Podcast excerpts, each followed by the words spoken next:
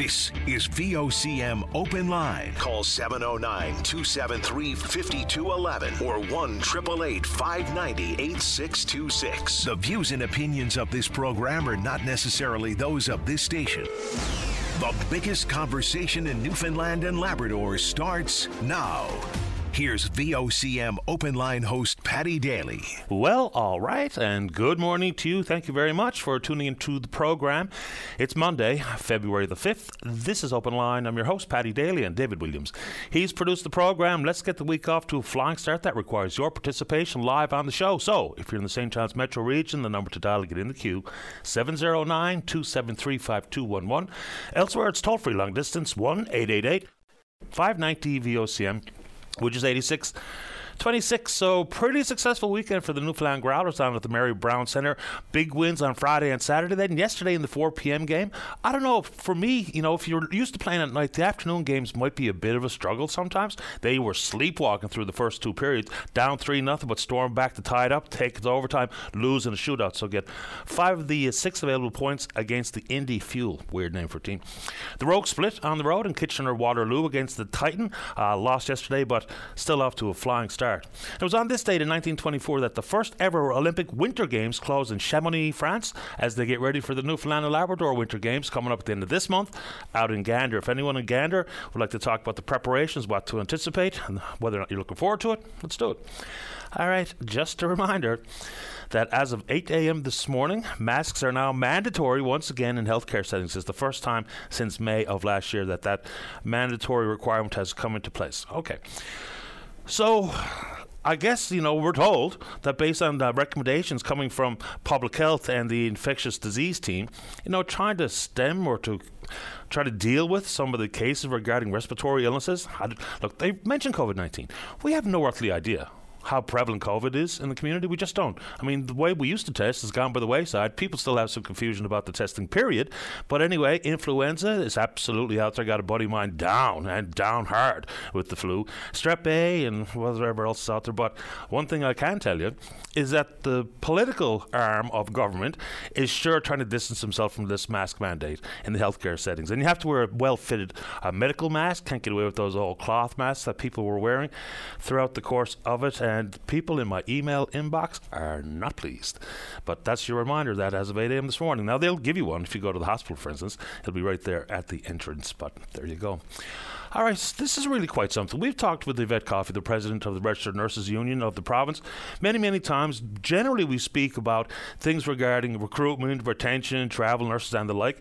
But some of the numbers that have been captured regarding incidents of violence, on registered nurses is really quite something. So every day, on average, there's a registered nurse hurt on the job because of some act of violence. So let's see here. The annual total injury reports filed by both registered and licensed practical nurses have hovered around 400 every year since 2016. 2018 high watermark was 450 nurses filed injury reports. But here's what's also uh, not being captured is the number of nurses that would be hurt, maybe with some sort of minor injury, and they're not going to report it and go on leave and go on compensation because, of course, you cut your pay in about half. So I know it's a traumatic and emotional setting for patients and their loved ones alike, but those numbers are really staggering. I mean, you think about it in the larger scheme of things. Not only nurses getting hurt, unnecessarily so, but what that means for simply staffing levels. So, inside the mask mandate, trying to protect the healthcare workers as well as the general public, and inside the world of staffing and staffing shortages, the unavailability of beds, and all the wait times we see, you got to believe that this is a significant contribution when you have so many nurses every day, every year that are being hurt because of an act of violence. So that story is really quite something. And then you had, you know, the high rate of sick leave. I don't know if we have real good, accurate numbers about healthcare and sick leave throughout the entirety, whether it be registered nurses or doctors or LPNs or nurse practitioners or anybody else in the system. But those numbers of the amount of injuries on the job are remarkable. Anyway, if you're a registered nurse, you want to take it on. And just tell us about what you see on the floor on a day to day basis because those numbers are a little bit higher than I thought they would be. All right through some, I would think, very thoughtful emails and some conversations that I've had over the last number of days.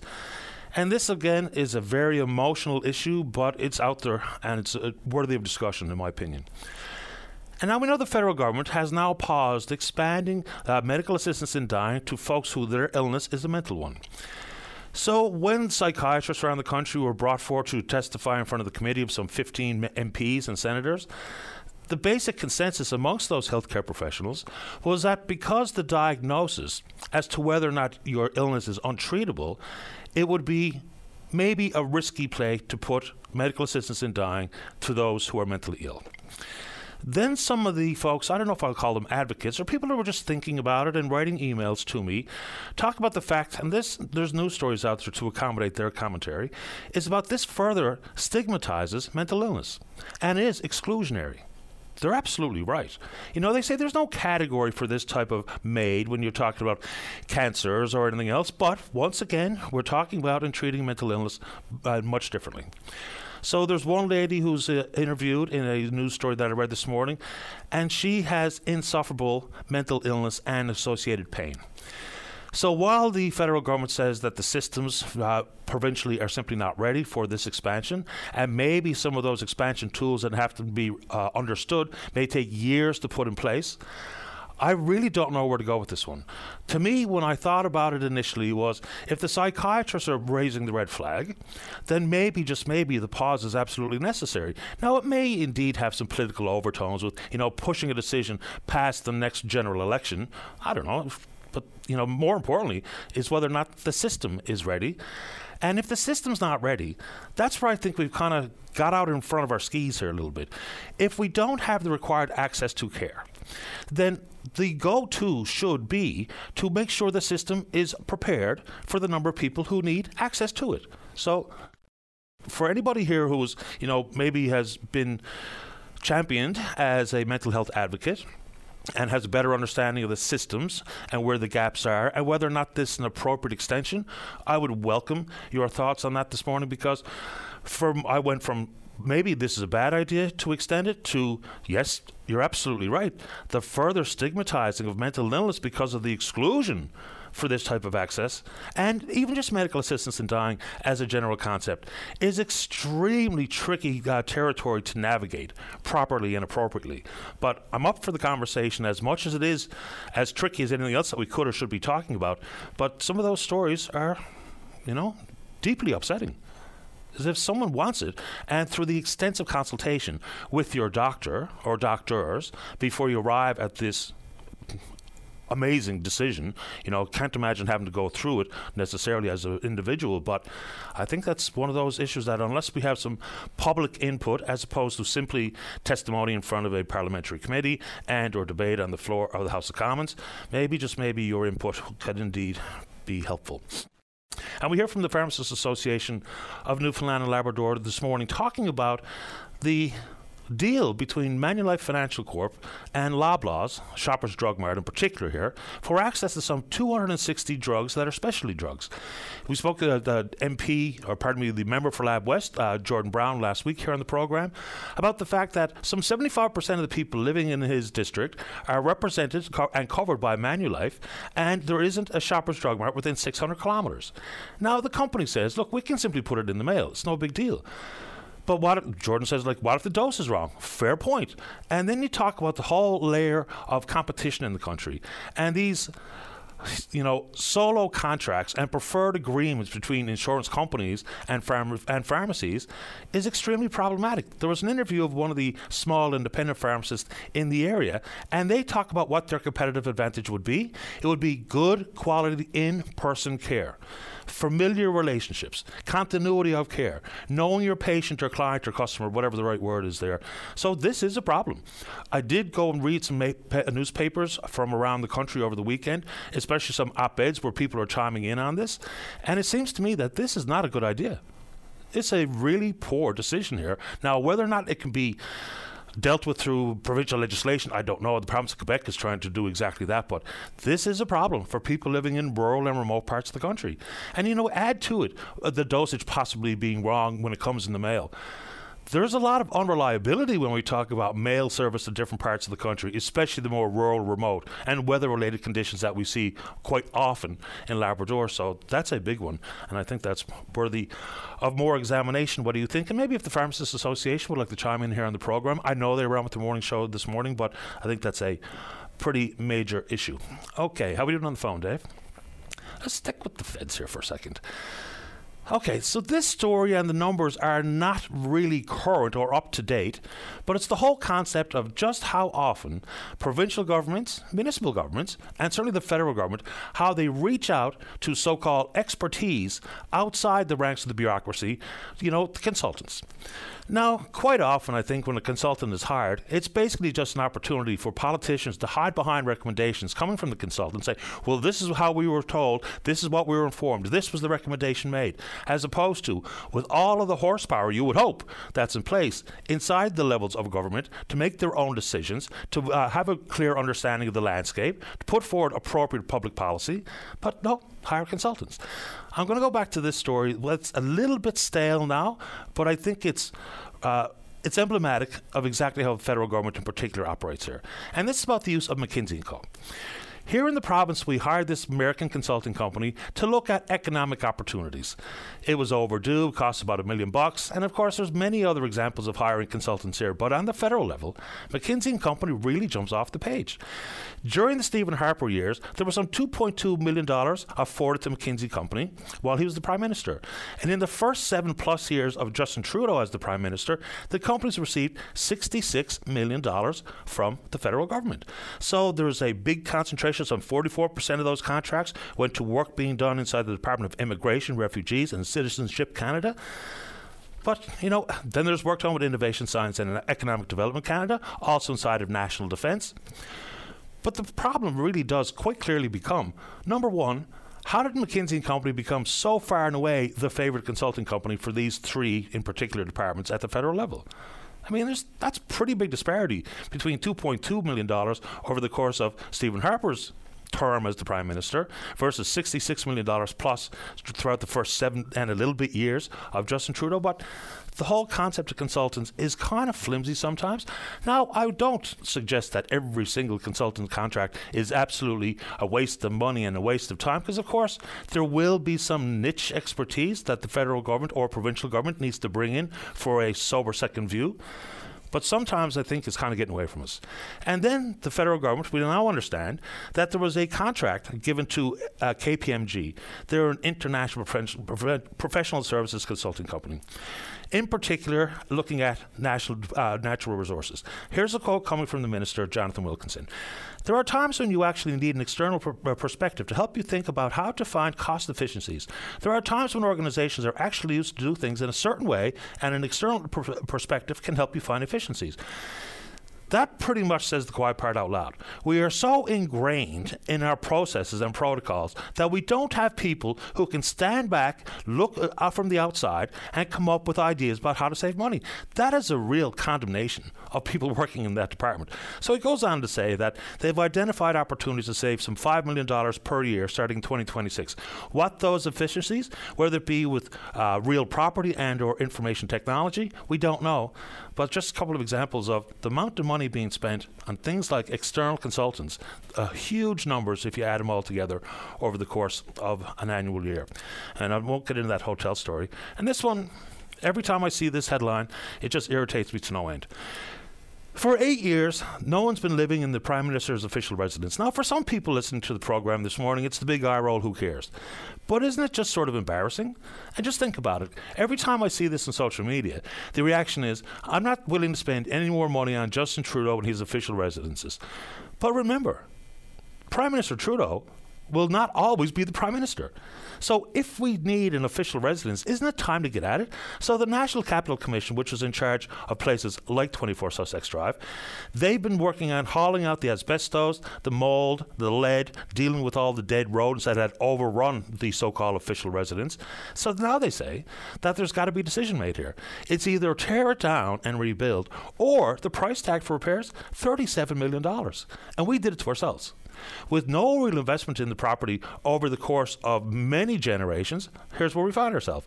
So back in 1975, uh, Justin Trudeau's father, Pierre Elliott Trudeau, as the Prime Minister, they raised money sort of in the private fashion to build a sauna and a swimming pool, but successive governments have done little to nothing to upkeep 24 Sussex.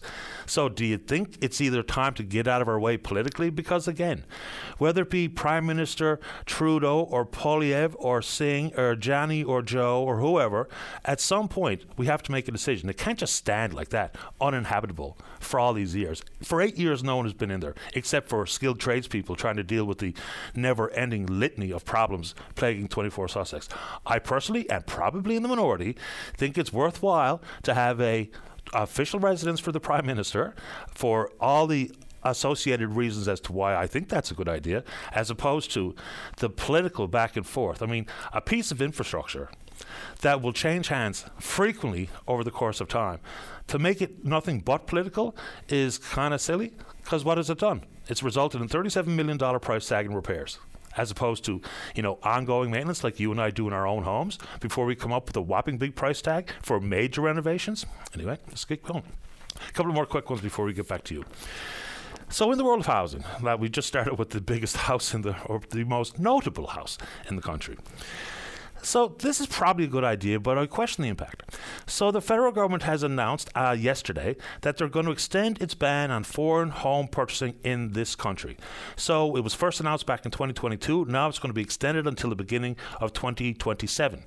There will be exemptions for refugee claimants, temporary foreign workers, international students, of which the international students have been scapegoated as a problem regarding housing. Now, given the lofty price tag, for homes in this country, the worry would be that big hedge funds or investment companies would come in, gobble up more and more homes, turn them into rental units, you know, maybe specifically for international students. But the impact is probably not that important. It ranges in different parts of the country. There's, of course, a different percentage of foreign owned property, but it fluctuates between 2 and 6%. It's not insignificant, but again, some of these announcements are brought forward by federal politicians as if, wow, we've really uncovered a real problem here, and here's what your government is doing about it. You know, we're protecting 2% of the homes, fair enough. Now, that number could grow exponentially as Canadians struggle with the cost of living.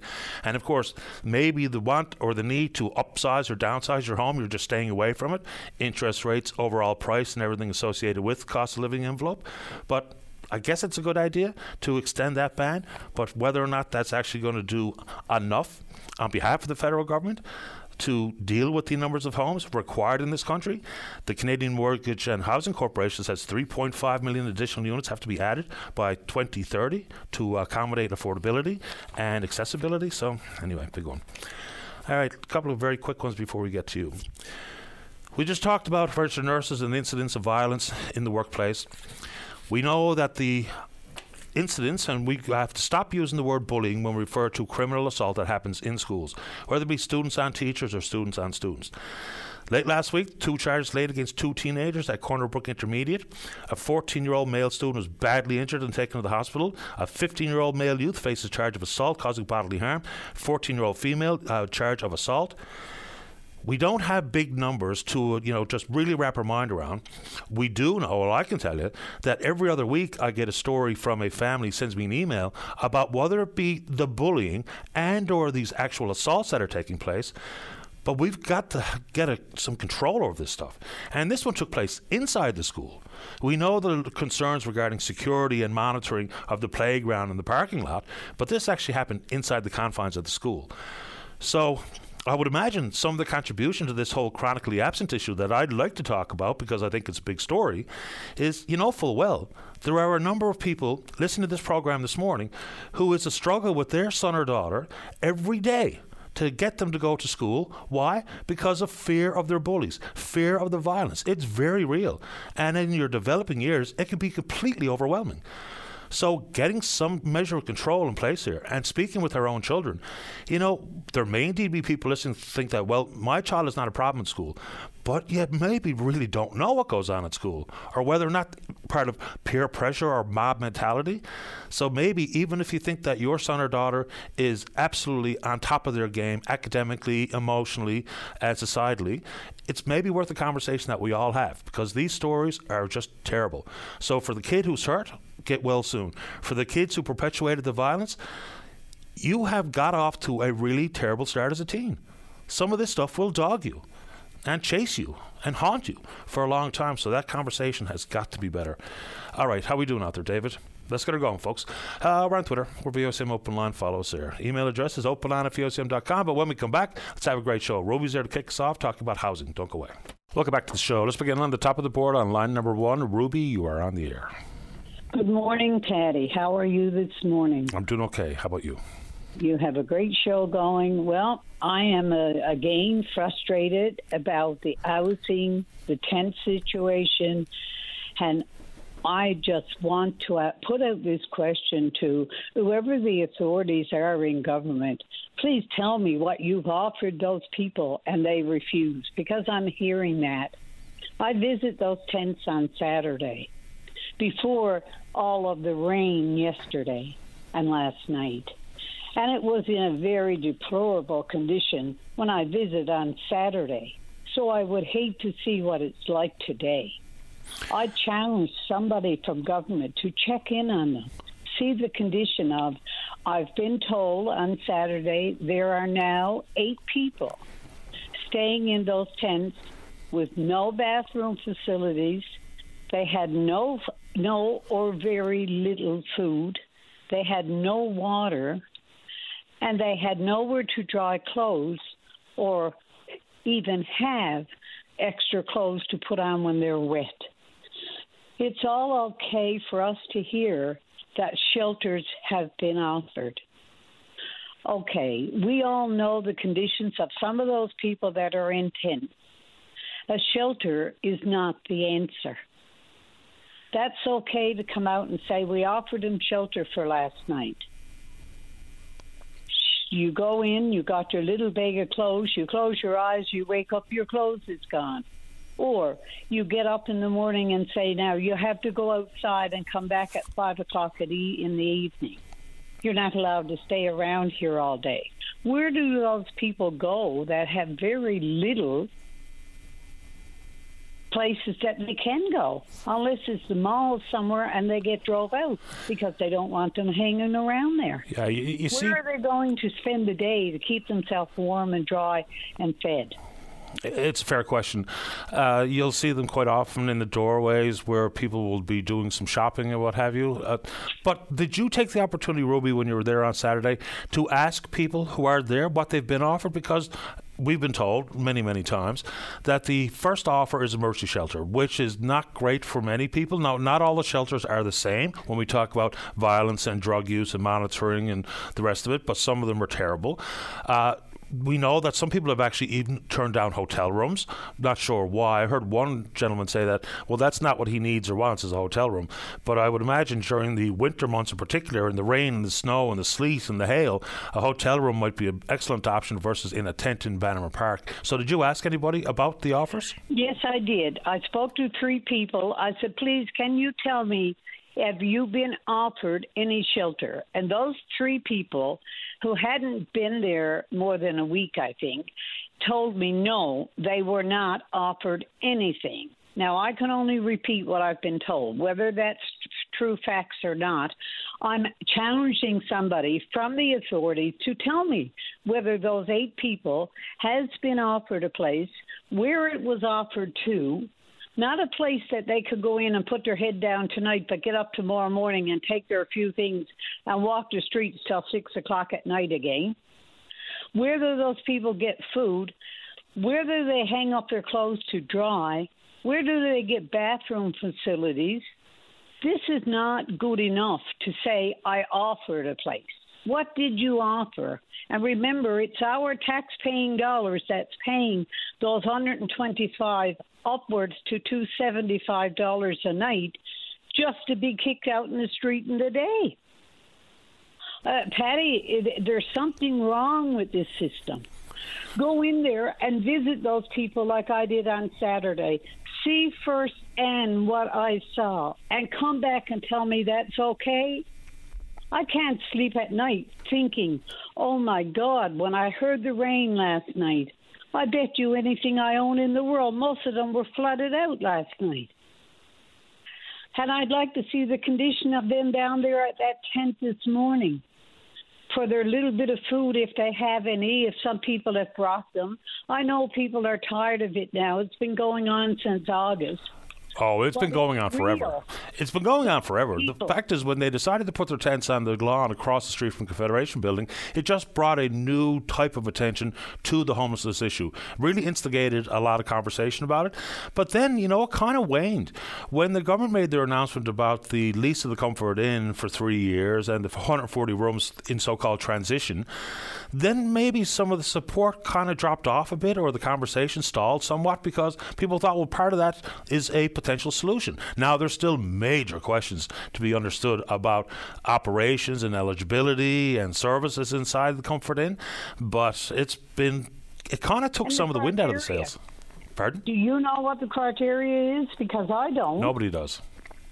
So, uh, are those people in tents being told that you can make an application to Newfoundland Labrador Housing or to whoever the case might be? I asked a question the very same day it got announced. I was told that I would be contacted and I would be told what the criteria are. That hasn't happened. I'm not looking for it for me, and God forbid, I hope I never have to for anyone belongs to me. But those people that are out there are some mother's child, brother, sister, father. I don't care who they are. I will fight for them and help them in every way I can. And when you say the tent city has been forever, you're absolutely right because I go to three other sites that has nothing to do with the tent city down there, and I bring them clothes and I bring them food, and I find out one is living in a ditch in a tent. So if the people think that just what's down at Bannerman Park are the only homeless people in this city, they should take a drive around. They should take a few hours a day, get out there and really see. Government is doing okay, they're trying, they're showing, they're offering, they're doing this and that, and I appreciate that. I really do appreciate it. But it's a long time from now until March that the airport inn gets ready. What happens to those people? Last Saturday, one girl came to me. She was nearly crying at the tent. She said, My brother is so sick. He's in that tent right there, and he's so sick. You know, I couldn't offer him medicine, I couldn't offer him things, and I certainly didn't know why he was sick, and I couldn't go talk to him. That's not my place. I bring things, I do what I can to help. But we have medical staff, we have professional people that can check in on those people, see if they're okay, see if they need a little drop of propane to keep them warm tonight. This is terrible and it's not getting better.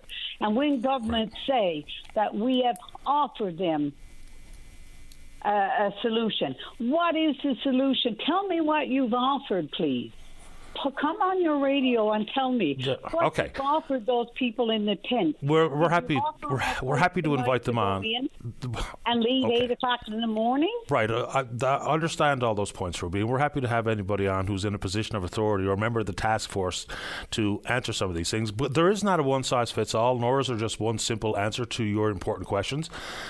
You know what no. also gets lost in the shuffle here is you know, like everything else, once we react after someone is homeless, once we react after someone has become ill, which is pretty much how we operate inside the world, whether it be homelessness or healthcare or anything else, as opposed to having a real firm grasp on understanding how people find themselves in this particular life predicament, and consequently, what can be done to try to decrease the numbers of people who find themselves in a mental health crisis where they find themselves homeless, or in the death spiral of addiction, and or any other reason as to why they're homeless, because we just react after the fact. I'm not so sure we get out in front of things as quickly as we could or should.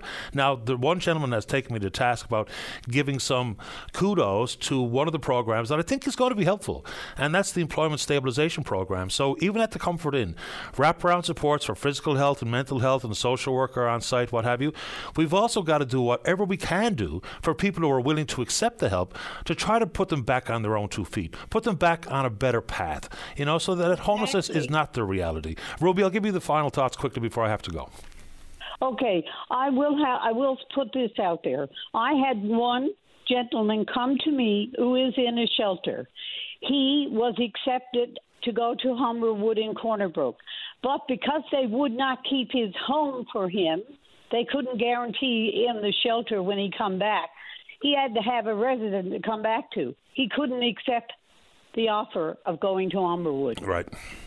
Now there is major issues out here, Patty, that the government is not looking at. They need I, to get a little bit more involved in this if we are going to try and help those people all the way around. I, thank you for taking my call. I just want people, if they have a, uh, a heart at all and can drop off a case of water or a case of juice, that's badly needed at the pen at the moment. I appreciate the call, Ruby. Thank you. Thank you. Take care. Bye bye. Yeah, there, look, there's still looming questions about the Comfort Inn. I totally get it. You know, right back to even price point. So, with leasing at the cost of some $21 million over the course of three years, apparently there was never a conversation or an approach made that would consider purchasing the Comfort Inn because, you know, if someone asked the question, well, what happens after three years? Good question. You know, if there's another release, that's one thing. But, you know, there's examples where provincial governments in other parts of the country have actually bought these types of uh, hotels and own them outright. And so that at least we'll know that in four years from now, there's still that opportunity for transitional housing. And I'm still not 100% sure if that's the best idea of all time. But if you want to chime in on that or anything else, any industry or sector of the economy, any issue, big or small, we can do it right after this break. Go away. Start your day off right. Get the latest updates on news, traffic, and weather conditions, plus interviews with today's newsmakers. Your go-to source before you get on the go. 5:30 to 9 a.m. weekdays. Your VOCM mornings. Welcome back to the program. Let's go to line number two. Joe, you're on the air. All right, Paddy. Good morning. How you doing? Doing okay. How about you? You can hear me okay? I can hear you just fine. Okay, good. Yeah, Paddy, I just want to talk about. Uh, it's kind of a continuing on with that lady talked about the tent city and stuff, you know, um, as you've often preached too, I mean, we, we really need to get to a living wage, but I don't think most taxpayers who are working are, are open to that concept, unfortunately. You know, and the other thing is when we talk about a minimum wage, you know, what what's what what what do you mean by minimum? Minimum for what? You know, because you can't live on it. No, well, I guess technically it's, it's just the uh, the least amount of money that you are allowed to pay to somebody would be the minimum wage. Yeah. yeah. You know, I find the minimum wage conversation uh, somewhat frustrating because it's not again, it's not a catch all. You know, it doesn't paint a very clear picture because if one of my boys is working and earning minimum wage, living in my home with very little to no expenses, that's one thing. But if I'm a single mom or something, for instance, on minimum wage, is a completely different issue. Oh, so oh, no, when we just talk about, you know, if you raise the minimum wage, then you'll get to a certain point where people affordability issues are addressed. Yeah, for some, but not all. Yeah. You know, and uh, I'm helping uh, uh, a friend of mine. You know, who uh, anyhow, he's in a bit of a situation. He was living somewhere, and it's involved in an estate. And once the estate gets all settled and everything, he was living in that house, but he had to move out, right?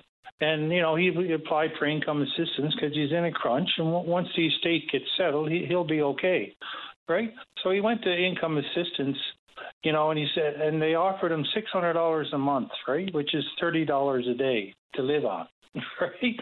Now that's everything, right? You know, and uh, so he had to move out, you know, and uh, a friend of his offered him a room to rent for five hundred dollars a month, utilities included, which is very reasonable considering today's uh, prices. You know what income assistance came back and and gave him two hundred and fifty dollars, right? And I compare that to I know there's hotels on Kim Kenmount Road, and I'm not racist or anything, that are full of immigrants that are getting three meals a day and their room paid for, which you would assume it's at least 150 or 200 dollars a day. You know, that's six grand a month, right? For to pay for immigrants that come here. I'm not racist. I'm just using this as an example as government policy. So how come the government can't find a little bit more money for this guy to live on. You know, his friend is doing him a favor. He said, "You know what? I'll just charge you whatever you can afford me, and we'll work it out later. You know, when you get the estate settled, right?" But you know, and that's the situation we're in. We got people living in tents. You know, and you talked about government programs that they can't do anything themselves. You know, they, and I'll give you an example. The the Metro bus uh, were given to a non-government organization. Uh, I think it's within the last six months or so. Four hundred thousand dollars to study to uh, make the buses electric, right? Mm-hmm. An engineering student could do that in a month, Paddy. Would collect data from online. We don't need to pay a non-government organization. Surely to God, Metrobus or the Department of Transport have got some engineers or technical people that could do that evaluation. Why are we going to an NGO to pay for those sorts of things? Well, fair enough. I spoke to a couple of examples off the top of the show, and in, insofar as hotels go, the number of hotel rooms that are being paid for by whatever department that include people that are born and raised here. There's huge numbers. I mean, I read a story not long ago where a guy was frustrated with his hotel room, and he's it was somewhere on the west coast, and he'd been in a hotel room for four months. You know, that's not really an easy way to live either. I mean, for instance, no way to prepare your own meal, so you're still reliant on some other level of support, whether it be financially oh, or otherwise. So it's not ideal, no matter how we slice it. And in most cases, their meals are being prepared for them right? Because I know a guy that works preparing the meals. So yeah, not necessarily. This guy had this guy didn't. Uh, that he yeah. was interviewed for one of the stories. But anyway, uh, anything else you want to talk about this morning, Joe? Uh, yes, this uh, work stabilization program you talked about is that the one where you're talking about where they got 40 people yep. off of? Yeah. Do you know how many people are on uh, income assistance in Newfoundland, Paddy? Somewhere around 27,000. Yeah, and that includes there's 20,000 and 28,000 So we're talking 40 out of 28,000 people, and they're going around like it's the best thing since Ben Hur. You know? No, no, no. You know that I mean? that that's not an accurate depiction though, of what's happening, though. For starters, it was uh, just a pilot, and it was only here. It wasn't province wide, so there was only 170 people that were enrolled in the program. So it's 40 out of 170, not 40 out of 27,000. Yeah, I know, but it's 170 out of 28,000. I mean, it's a joke to even talk about it that it's a really effective program, right? So 40 people found work because of it. So I mean, it's not a and you you've talked about it a lot, and, and other politicians have talked about it. Look at this great program, right? And in the meantime, they're offering people twenty dollars a day, right? You know, and this guy, well, he can't even drive to a food bank you know. But wait now, I, am a little confused how everyone's so quick to say that you can't call something a success when somewhere around a quarter of the people inside 11 months were no longer on social assistance. I mean, if that gets expanded, and even if the success rate is still just remains at 25%, there's something to be said for you know taking five, eight thousand people off social assistance, putting them back into the workforce. You oh know? no, no, no, no, no, Paddy, that's not fair. You're talking five to eight thousand, right? We're talking 40. When did that happen? A year ago? I said if the success rate is the same across yeah, the board. Was the, was the program expanded? Or they've been talking about these 40 people for a year, right? In the meantime, they're paying $200 a night for people to stay in hotel rooms, right? To feed them. So wouldn't it and, be better? someone who needs assistance, yeah, hold on. right, is offered $20 a day from the same government. Wouldn't like, it be better? Wouldn't it be better if someone like that was able to avail of that program and no longer needed to ask the government for help? He couldn't avail of it, Paddy, because he doesn't have enough money to drive for. He doesn't live in St. John's. Well, right? it's expanded now across the province, uh, yeah. or so we're told. So I'm not but sure. Can't live on Paddy. You can't live on twenty dollars a day. Right? That's what the government is giving people here. That's way below the poverty line especially if you're in a rural place that has no, uh, no, uh, you know, public transport, right? It's impossible. How do you how do you live on twenty dollars a day? No one said you could. I'm thinking well, that. Then that's what the government creepers, is, creepers. is, giving people, Paddy. Well, that's why I'm thinking it's probably a better idea if we try to find people a way to get off of that requirement of social assistance to be on their own, their own two feet, self-reliant in the workforce. That's why I'm thinking that maybe that's a good idea versus the continuous reliance on twenty dollars a day, which is not enough to do very much in this. Twenty dollars a day. You need to give people more money, Paddy, so that they can live on their own. Right? You can't live on twenty dollars a day. So what what happens? People start living in tents. Yeah, I, I, don't know how this we're so disconnected here. I'm talking about giving people the opportunity to not rely on twenty dollars a day. Is to maybe do better, even if you're okay, earning minimum you wage. Twenty dollars a day. How do you how do you take advantage of these programs that they're not? Yeah, we're just talking in circles now. No no, not really, Paddy. Yeah. No, because well, what? Okay, so what do you believe the government should give people a living wage? Depends on what that even means. See, that's just like affordable housing okay, and accessibility. So it, it's uh, living wage is calculated at twenty four thousand dollars a year. That gets you over the poverty line, right? Poverty line is twenty four thousand dollars a year annual income. Six hundred dollars a month, which is what the government gives you, is what seventy two hundred. It's a quarter of the of uh, of a poverty level. So how can we continue to pay non-government organizations four hundred thousand dollars to do a study that an engineering student could do in a couple of days? Right, we've had that one. Yep. Right. And uh, so, do you really? I don't think you believe in a living wage, do you, Paddy? Do you believe people should be given a living wage? I think people should be paid commensurate for the work they do. And what a living okay, wage means. No, no, no, no. That's not. You're not answering my question. If well, because the, find work and you can't work, creepers right? If you can't find work and you're not able to work, this guy has some medical issues too that I'm trying to help. Don't you think that the government should just give him enough money that he can afford to have a phone so he can probably find a job, uh, gas to put But I thought he couldn't work. What's that?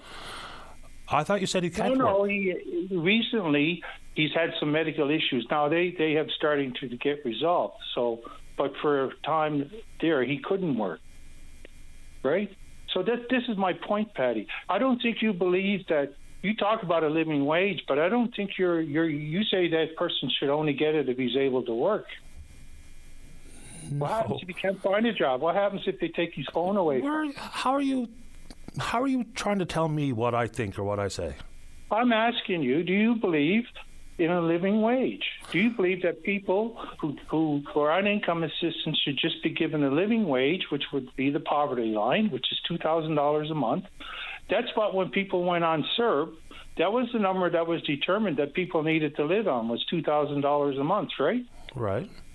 Yeah. Well, how come we can't get that to people that are on income assistance? I don't think there's a simple answer to a question that you're pretending is a simple one, but it's not.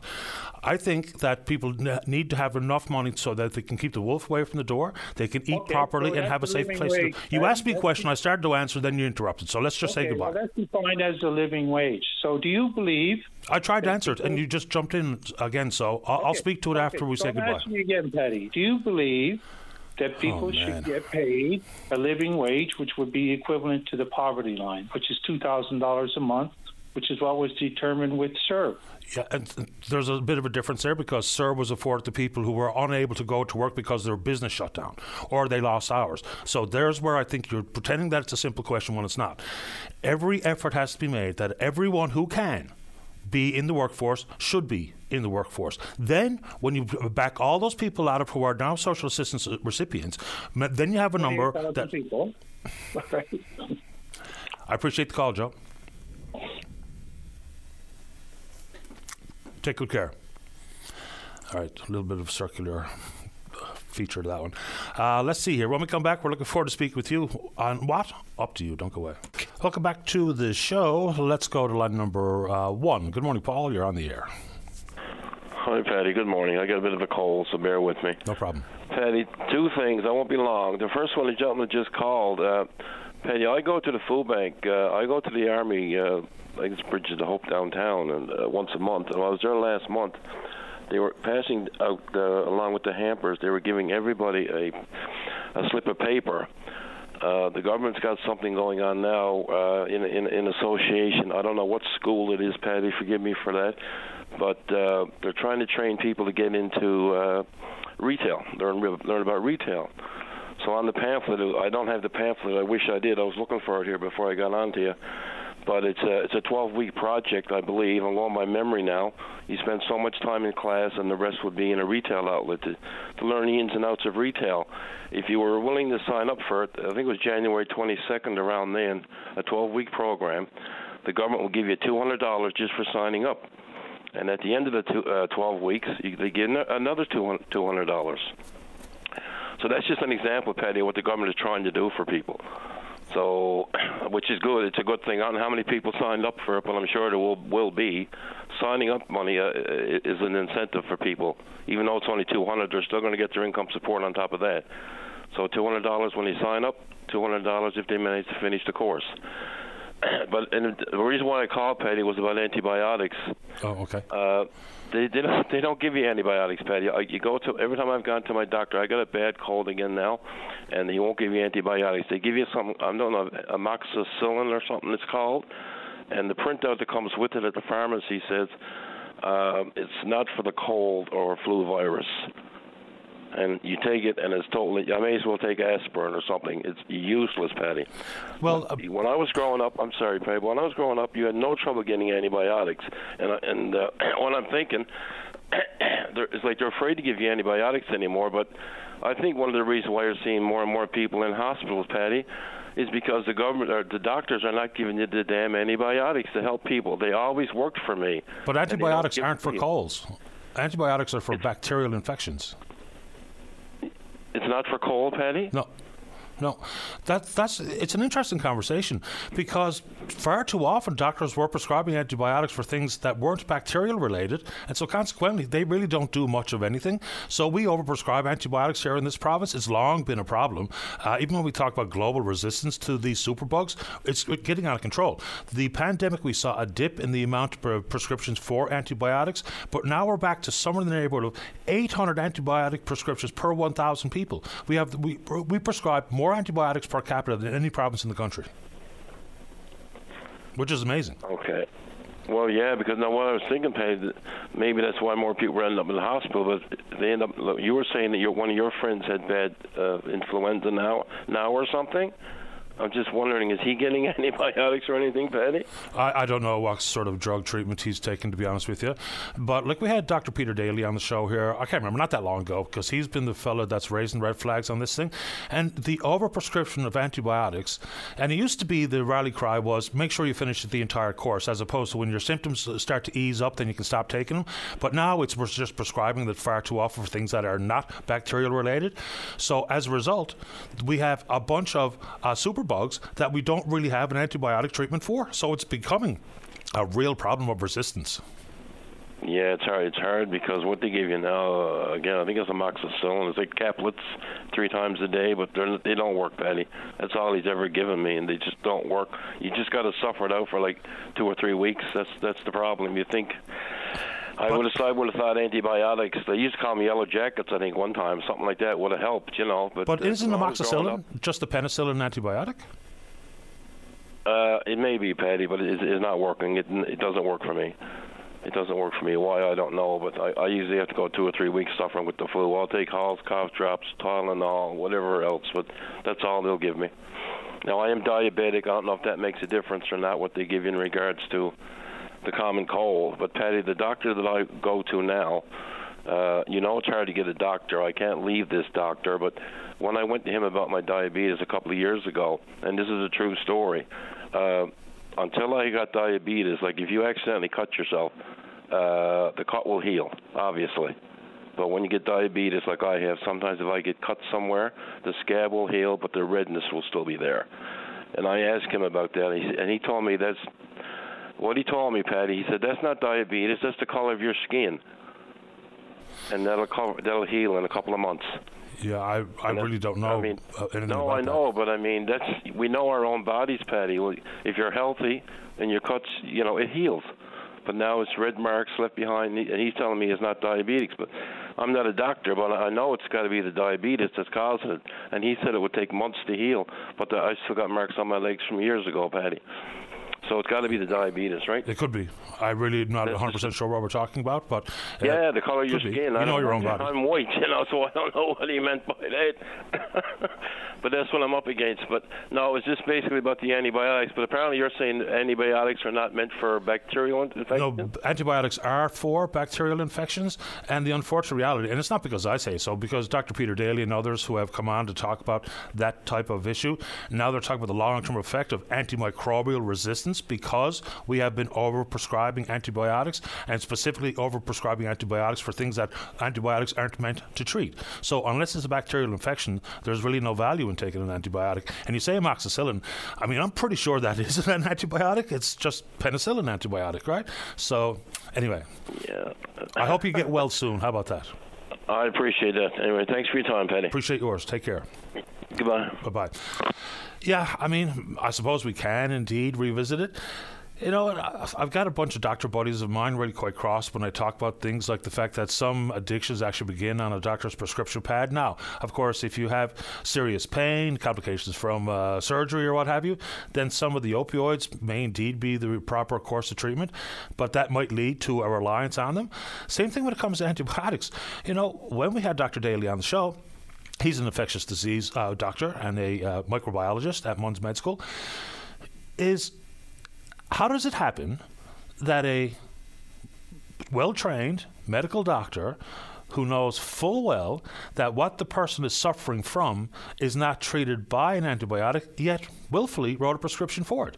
So if it's not a bacterial infection, I don't know why anybody would have ever received an antibiotic. But the overprescribing has indeed been a problem. They're talking about, you know, the uh, resistance, the antimicrobial resistance, which is becoming a global concern. Not just the fact that here in this province we really do. Uh, we really do have a problem with how we prescribe for certain ailments. Then yet, too, we mentioned his uh, diabetes. You know, I wonder if you are someone who has type 2 diabetes and the problems that people are finding and it's not new that we've had drug shortages in the country, but now we've got a newfound drug shortage regarding Ozempic, which was created. Now, there's all sorts of things for off label use, but it's a designer drug now for weight loss. How many people that are getting a prescription for Ozempic don't have type 2 diabetes? They're using it to lose weight. Now, of course, it's never a bad idea. You know, your, uh, your weight. Now, I'm not talking about uh, your, your body measurement, the BMI or whatever. I'm just talking about overall weight and or obesity, what that means for your overall health. But if you're a type 2 diabetic, you can indeed uh, be having a hard time finding Ozempic, which was absolutely tailor made for exactly that. But anyway, drug related conversations. Maybe it's time to have Dr. Kathy Balsam or, or Debbie Kelly or someone back on the show to talk about some of these issues with some measure of uh, education and understanding. Let's take a break for the news. When we come back, plenty of show for you. Don't go away. Stay informed and have your say on the news of the day with your VOCM. Join Linda Swain weekday afternoons from 4 to 5 p.m. for an hour of talk and discussion with decision makers and listeners like you. News Talk on your VOCM. Welcome back to the show. Let's go. Line number one. Olive, you're on the air. Good morning, Patrick. How are you doing? I'm doing great. How about you? Uh, you know, I'm hanging in there. Um, um, just first comment, uh, you were talking to a um, gentleman um, just now about the antibiotics. Yeah. Um, the amoxicillin, you're right, is totally for bacterial. It has nothing to do with the flu. but like when you know yourself, when we were growing up, that's all they gave us. Hand over fist was amoxicillin. yeah, I was pretty you sure know, it was. Like hand over fist. Yeah, we've got a problem here in the country, especially in the province. We prescribe more antibiotics per capita than any province in the country.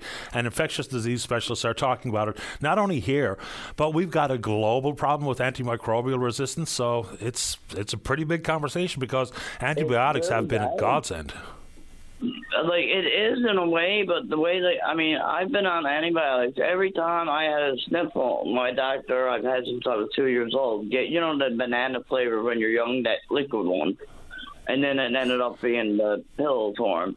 But they gave it to us for everything. I ended up getting very sick at a young age, and I had so many antibiotics in my system that I my system was wouldn't react to antibiotics. I ended up on uh, intravenous antibiotics that I had to do from home with a pump. because I had taken so many over the years, but I didn't need it. Um, so you know, people need to be aware that that is not what it's for. And I mean, if your doctor prescribes it, and if people know that that's not, it's not going to cure the flu. Nope. You know. No, it's not for viral issues. It's for bacterial issues. That's right. Yes, exactly. Uh, but you know, it's been overprescribed. But that was not re- actually my original call. But while I was in the queue, I was listening to him, and I just had to say that I understand that that's a really bad issue here, and I don't think people talk about that enough um, because it is bad issue. Um, on the other end, uh, I believe that we talked a couple of weeks ago um, about me and my disability. I okay. can't get anywhere with it, Patrick. I um, like I haven't been able to work since 2016. I'm legally blind at this point.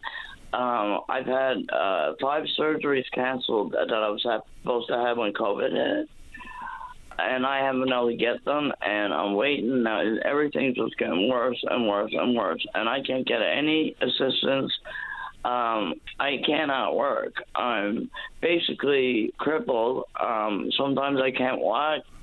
Uh, I, sometimes I just fall down. I can't feel my body.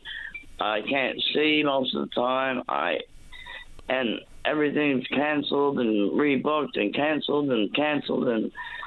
So, just a question for you, Olive. You say you do have a family doctor. Yes, my love. And so, have you spoken with he or her about, you know, uh, qualifying, whether or not you're eligible for oh, the yeah, disability tax credit? Yes, we've been through the paperwork. Um, like I filled out my part, and then he filled out his part.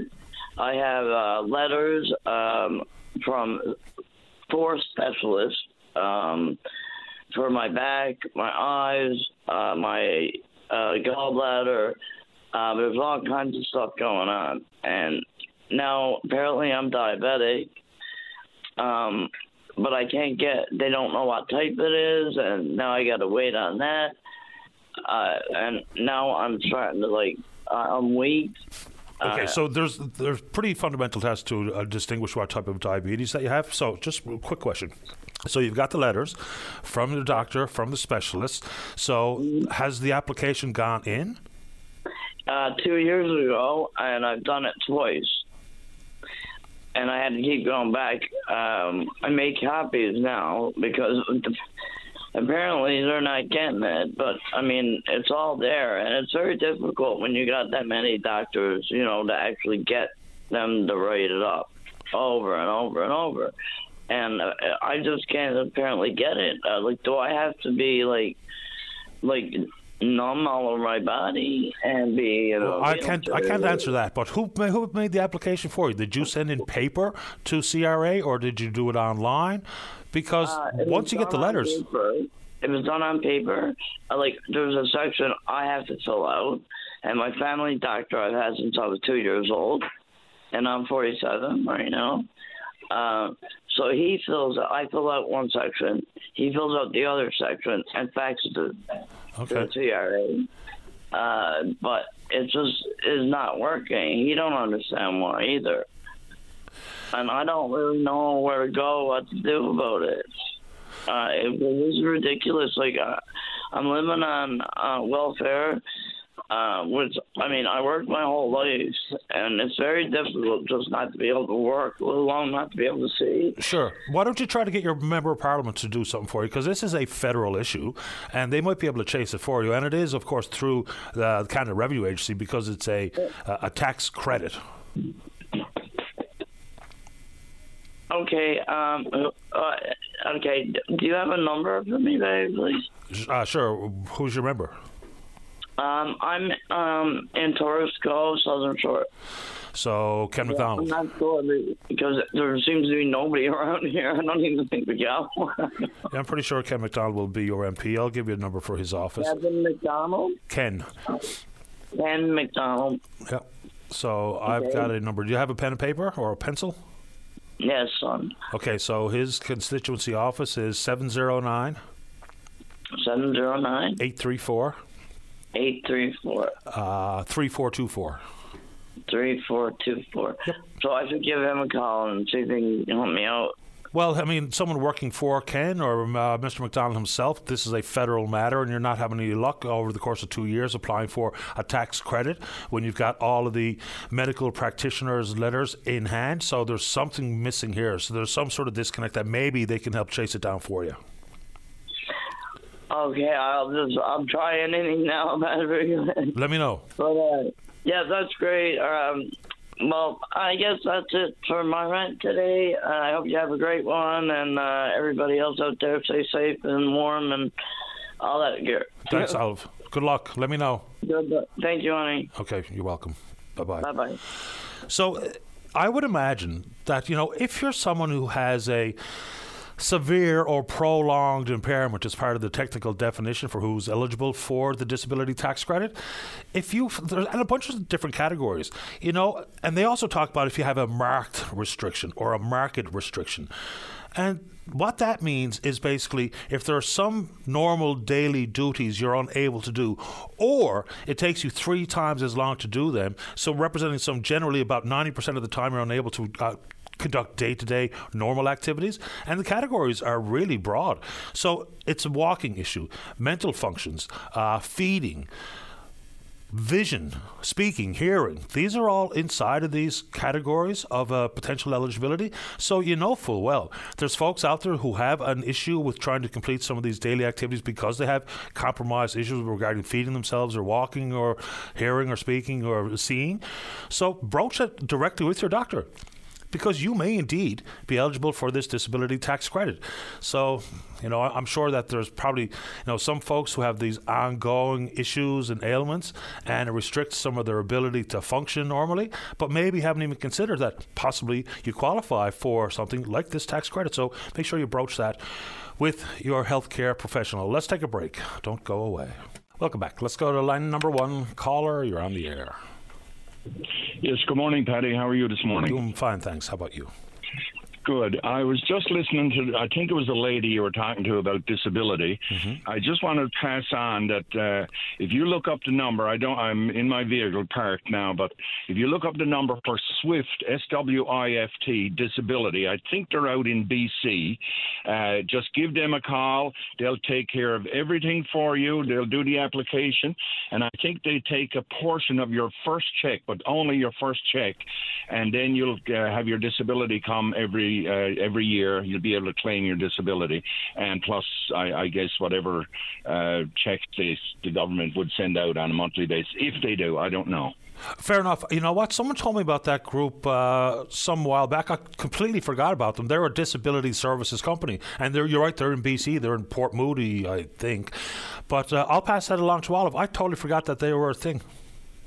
Yes, I dealt with them myself, and I've uh, been uh, dealing with them now for the well, not dealing with them, but I've got my disability pass four or five years. Just I'm going to pop that up right now in front of me. So Olive, if you're listening, in addition to Mr. McDonald's number for his constituency office, if you want to try Swift Disability Services Limited, is how it popped up uh, here. So they have a toll free number, of course they do. One 800 963 1969, and they are indeed in Port Moody, BC. So hopefully that might be of help to her as well. Appreciate that. No problem. Thank you very much, Paddy. Have a good day. Same to you. Bye bye. Bye bye. That's helpful. Uh, is there the equivalent here locally? I'm not sure. But if you do know and you're listening to the program this morning, zip me off an email or give us a shout live on the program because some folks just need a little bit of a a leg up or a little bit of assistance, especially when we're trying to navigate some government availability or government programs.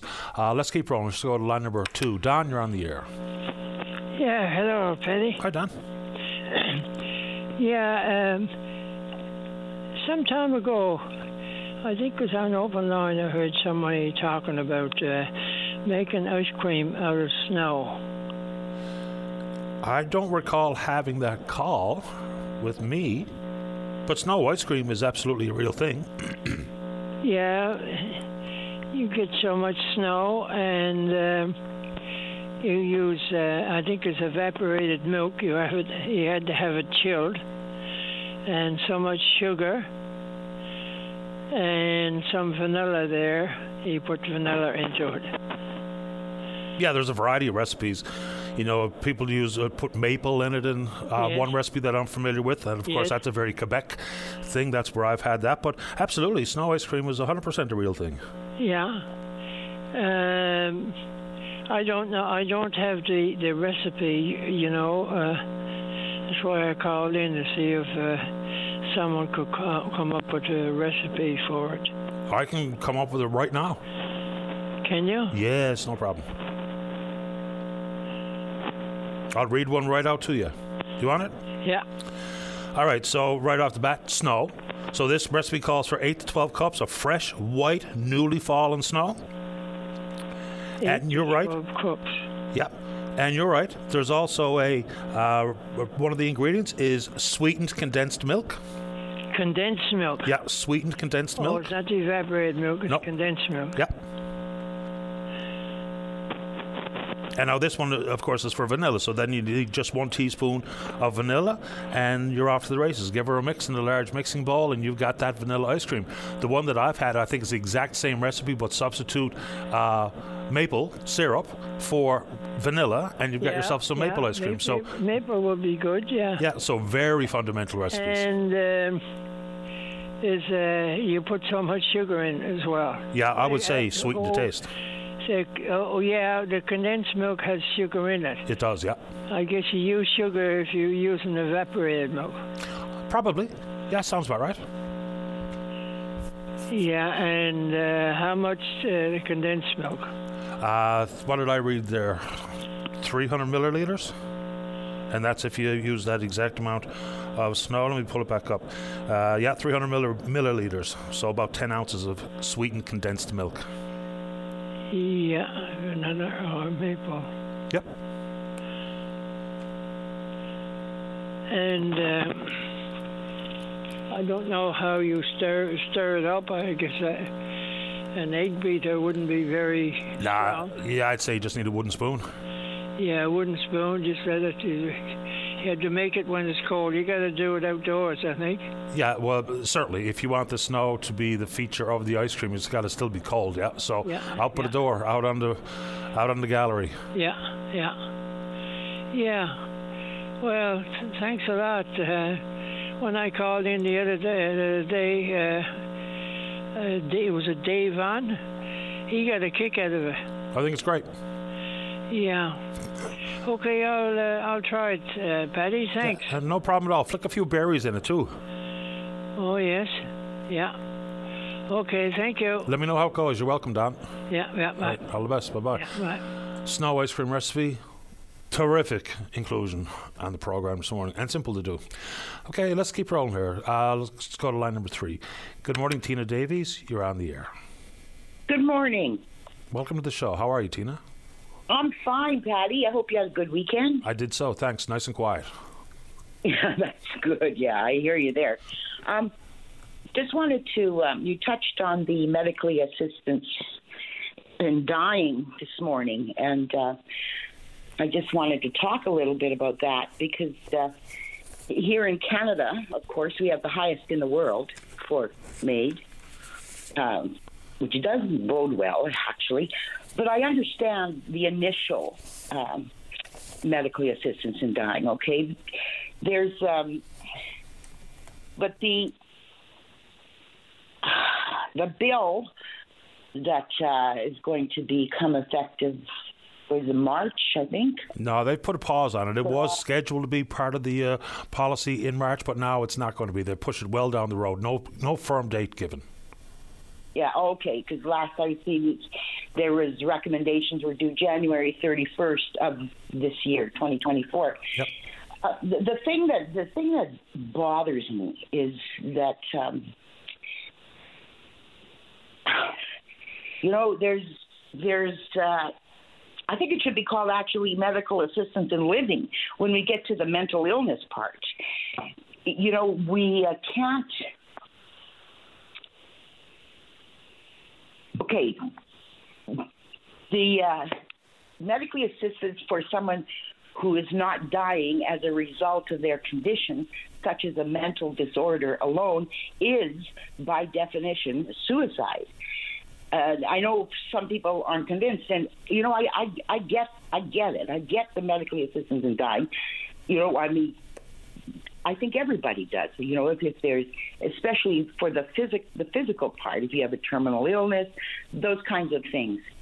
Uh, it's, you know, um, but but pain can come in many forms. You know, oh, mental illness and pain is also very, very real. And mental illness can manifest itself as physical pain, as, as I'm told. So yes. I, I'm really torn about this entire issue, to be honest with you. Since 2016, over 44,000 Canadians have used medical assistance in dying. But how that gets included inside the world of mental illness, I really don't know. On one hand, psychiatrists testifying in front of the parliamentary committee said, you know, it's going to be difficult, if not impossible, to give a firm medical diagnosis and prognosis as to whether or not you can live with your mental illness because we know certain things, like if you get a uh, a, a, cancer, a stage four cancer diagnosis, and that comes with a terminal label, then that's very real and measurable, and we understand it. Mental illness, apparently, say the psychiatrist, a little bit different. Then you add in if someone has a really severe mental illness, do they have the capacity to be involved pragmatically with their doctor, even in the conversation or the evaluation? Then you add to it, like people who are suffering, and we're hoping this would be available to them. They say to not have it involved in MAID is further further stigmatizing and further alienating. So I don't really know where to come down on this one. All I know is that it's extremely difficult to, to navigate, for me anyway. Oh, well, it, and I would think it is for most of us. Um, it's a very slippery slope. You know, it's very complex. Now, uh, along with the psychiatrists, uh, they should have perhaps a, a neuroscientist because neuroscientists admit they don't understand the totality of how the brain works. So, you know, at the most, uh, they say we can use up to 35% of our brain. What other, that, that leaves what, 65% of uh, our brain that we don't know anything about. So I, I can't condone, I can't condone it. Uh, the mental illness, it just, it's just one step uh, too much also there's safeguards in place when it comes to medically assistance in dying, and these safeguards, um, they're just you know they're there's existing safeguards that they don't address the concerns about the ableist messaging of Canada's made in uh, MAID regime, and we need to avoid encouraging negative perceptions of the quality of life of people who are elderly, ill, or or disabled. Right now, um, you know, when you talk about medical assistance in dying for mental illness, like who brings up this conversation, the doctor or the patient? You know, uh, I know for a fact that um, in prisons in Canada, you know, we've had 32 prisoners in Canada apply for medically assistance in dying. And um, there was an incident at one point where, in doing an intake, and it, one of the regular questions uh, for people coming into the prison is, "Do you have any suicidal thoughts?" And and when the inmate answered yes, the person then said, "Well, have you ever considered medically assistance in dying?" You know, like this is this is scary now. it's it's really scary. It's an interesting part of it that you that you spoke to there is who instigates the conversation. I guess when you're talking about intake in a penitentiary would be one of the standard questions because there might be the need to put someone on suicide watch. So right. that's probably a bit different than simply going to see your own healthcare professional. But far too often we've heard these stories. For instance, even inside the ranks of the Canadian Armed Forces, veterans would go to look for help and be offered this. That doesn't seem like the pragmatic approach to these conversations, as opposed to trying to make sure the system is robust and accessible and better than it currently is. That might sound, to me, sounds like a better place to start versus simply saying, well, you're having trouble uh, staying in your own home and you need additional home care supports which are not available. Would you like medical assistance in dying? That just seems like a pretty callous way to operate as opposed to improve the system. No, I agree. I agree, and and, and, and to me, it, it all boils down to money, you know, and and uh, and that's just that's scary. Like that is really really scary. Uh, it's it's just like you say. Uh, we need to we need to change some of the wording too. It says, you know, the medic, especially when it comes to the mental illness part, the medically assistance in living. So, so you you do the intake, you do all of this, and and they they say they want to die um, medically assisted because of mental illness.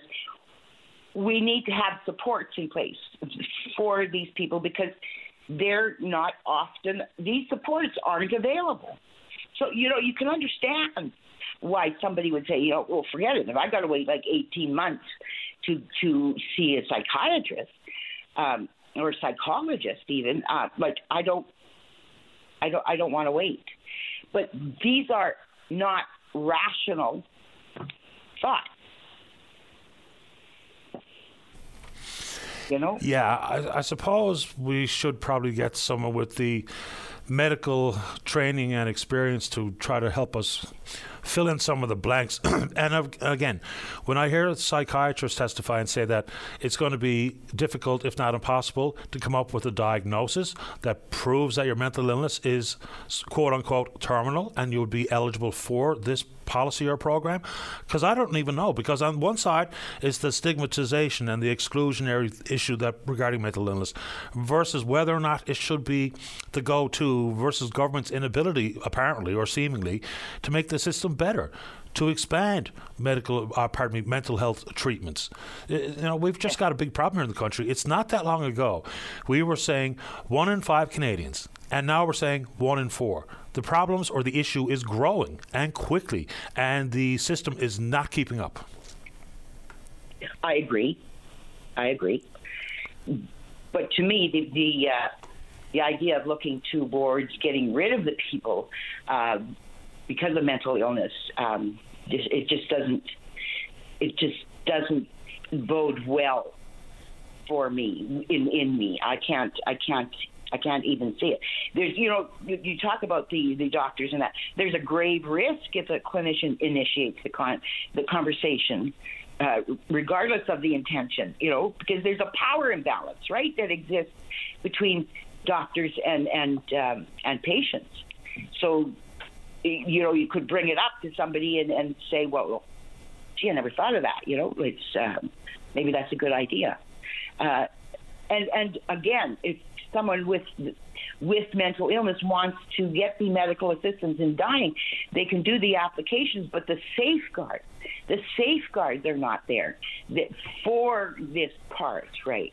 Uh, so there's, I just believe there's there's absolutely no way on earth that we in, in Canada and actually as as a, in the world, or we're not ready for this. It, we're just not ready for this. I appreciate your perspective on this one, Tina, I, and thanks for the call. Anything else you'd like to add? No, that's it, Paddy. Thank you so much. You're welcome. Take care. Take care. Bye bye. Bye bye. Uh, where am I, Dave?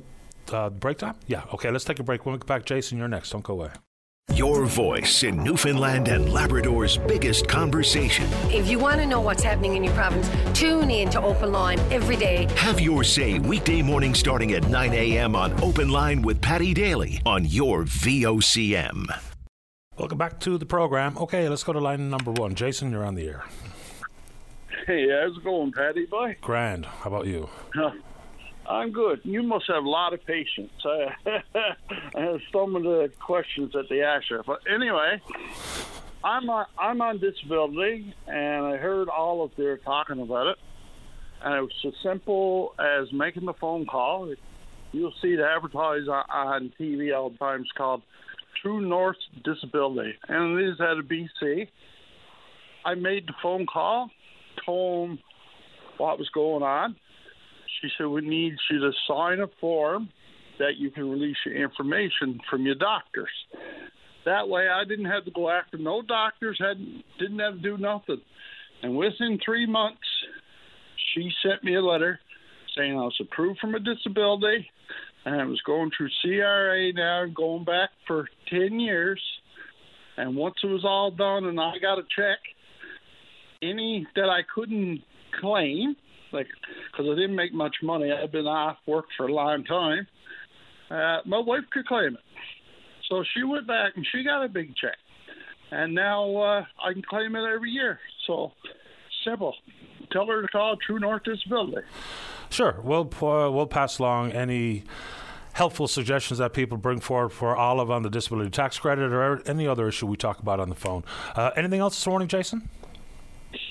No, no, that's that's it. I, like I was just saying, I, I was sick for a long time trying to get money, and now I got that. I still I'm on my CPP. Once I got disability, they give me my CPP disability, so I got a little income and cuts a bit of firewood. That's it.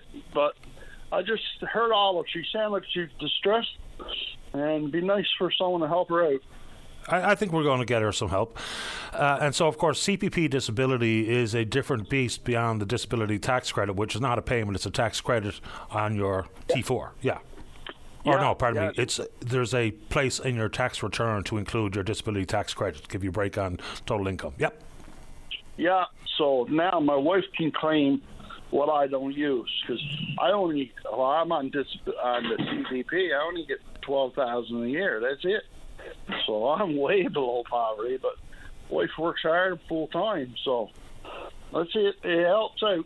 So hopefully she can do something with it. Let's hope so, and I'll follow up with Olive, make sure this gets uh, sorted out. Yes, right on. Thanks, Fatty. It's the first time I've listened to you. Really appreciate tuning in, and thanks for the call. yeah, no problem. All the best.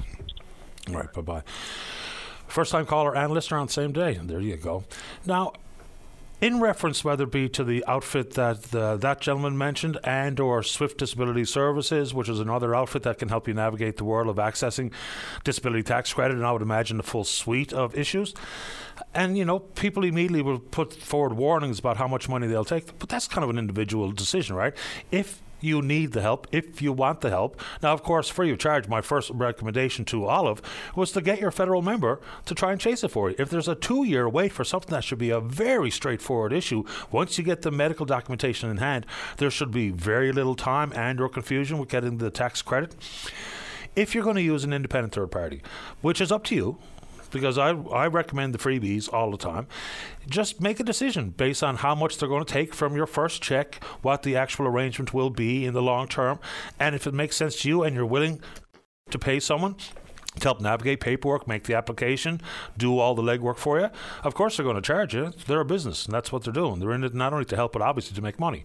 So, far be it for me to tell you that, oh, you should call this company or that company because if they charge and you don't want to pay, which I completely understand because there is such a thing as your member and or their constituency assistants that can be doing this type of legwork on your behalf free of charge.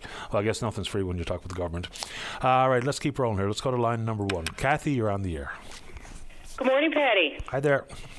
I just wanted to phone and say um, on Friday after work at supper time, I was at Dominion, uh, went to pay for my groceries that were in the cart, and I couldn't find my wallet. Uh-oh. So I checked everywhere, went back to work, couldn't find it anywhere. I canceled my Visa, my debit card. And uh, thought I was going to have to go Monday morning to replace all my government IDs, and of course there was money in it as well. So Sunday evening, I or sorry Saturday evening, um, I went outside. I don't use my mailbox. We don't have to use the mailbox. I still have it there attached to my house. Okay. And I decided to look in it, just just for shits and giggles. So I opened it, and there was my wallet. I, I couldn't believe it. Someone had found my wallet, found my IDs, and dropped my wallet off in my mailbox. And I just wanted to send out a wholehearted thank you to the person that returned it. It puts my faith back into humanity. Uh, that's good news. And there are still good people out there. Sometimes we lose sight of that because there are lots of nuisances and thieves and p- plenty of folks that would have picked up that wallet, pocketed the money, and threw the rest of it down the sewer or tried to tap your debit card, maybe. So I'm glad they did that because that's pretty much going the extra mile, isn't it? You know, get the address, make the way to your house, and put it in your mailbox. All, on everything was inside, I assume. Well, the money was still there on my IDs. Now, of course, I had to get my Visa and my debit card replaced because that was the first thing I did. Yeah. Was cancel that. But I, I just can't believe that the money was still in it, and I don't know. It just opens my heart. They saved me a lot of heartache because I would have had to replace all my government IDs, and I know what that's like. So, anyway, it's a little good news. Uh, just wanted to put it out there and thank you to the person that did it. Yeah, and I'll echo that. Good on you, lady or sir, whoever did that. They're, you know, representing the best of us. I love it. Well, Good they story. didn't even knock on my door, or ring my doorbell to say, hey, they didn't want any thank you or nothing. They just, I don't know, I'm still amazed by it, Paddy. Yeah, it's a great story, and uh, you know, every now and then, as people who listen to this program all the time, a little good news goes a long way for me in particular. I would imagine for the listeners too. So I uh, appreciate this, and whoever that person was, bravo. Yep, bravo on him. Have a great day, Paddy. Thank you. You too, Kathy. Take care. Bye bye. Right, bye bye.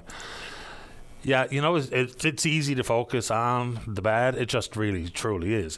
It's the same thing when we talk about, you know, just how so many corners, especially the political world, the go to and the one trick ponies that are basically just rage farmers or talking about what I should be afraid of all the time.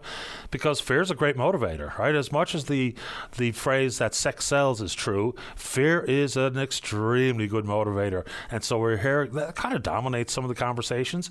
Uh, for some people, that's their that's their daily routine is to just try to discover what they should be afraid of. Uh, let's go ahead and take a break. It's good on that Good Samaritan. Return all the cash. It's still inside. Great stuff. Let's take a break. Don't go away. Welcome back to the show. So, off the top, we were talking about some examples of how much money goes out the door from the federal government to hire consultants. We mentioned KPMG looking at ways to save money inside specifically the Department of Natural Resources, contract about $700,000. Talked about McKinsey and Company, well in excess of $66 million has been spent in the first eight years of the Trudeau prime ministership to that particular consulting company. There was another story that, again, is the eye roller, just another level of government waste. And this is about the fact that there were supposed to be some 700 delegates to attend the Organization for Security and Cooperation in Europe Parliamentary Assembly. That's a mouthful. It's generally held in Europe. Why? Because most of the members are Europe, European. The only two members not are Canada and the United States, is my understanding. So well, they were expecting 700 delegates. Only 365 showed up.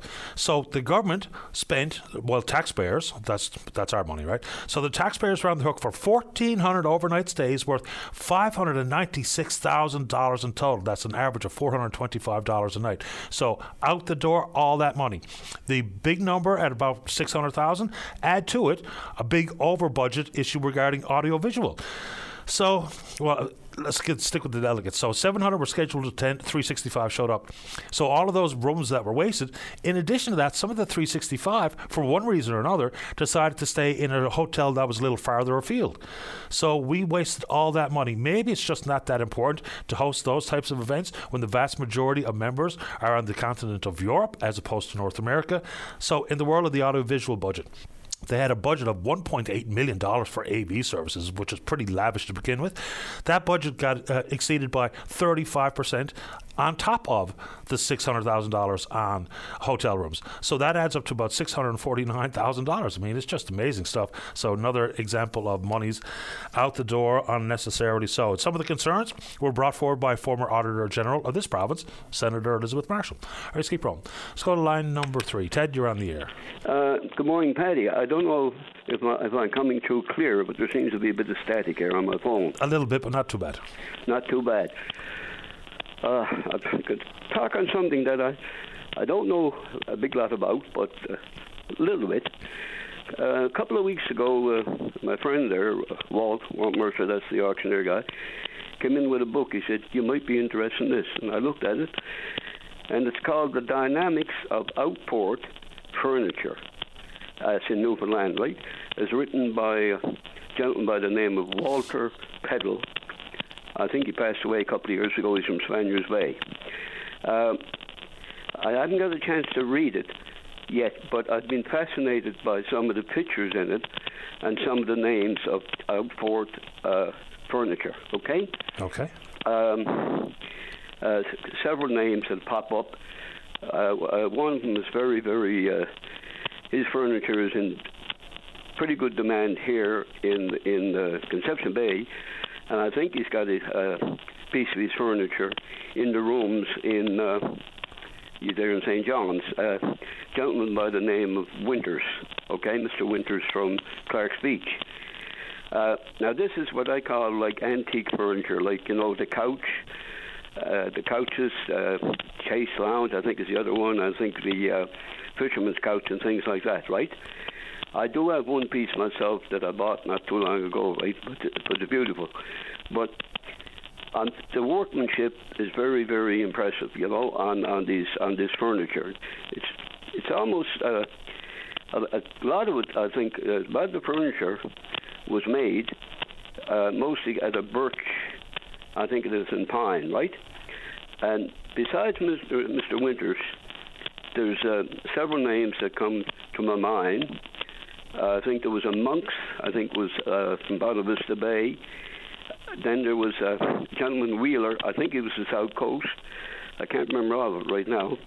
But the the furniture itself still in uh, uh, you know it's a lot of it's in a private collection and it's uh, it's quite it's quite fascinating and uh, there's a piece over in the I think in the museum in uh, Port de Grave I think that was made by a man uh, Batten and I hope to get over there and have a look at it right but uh, you mentioned William Wheeler.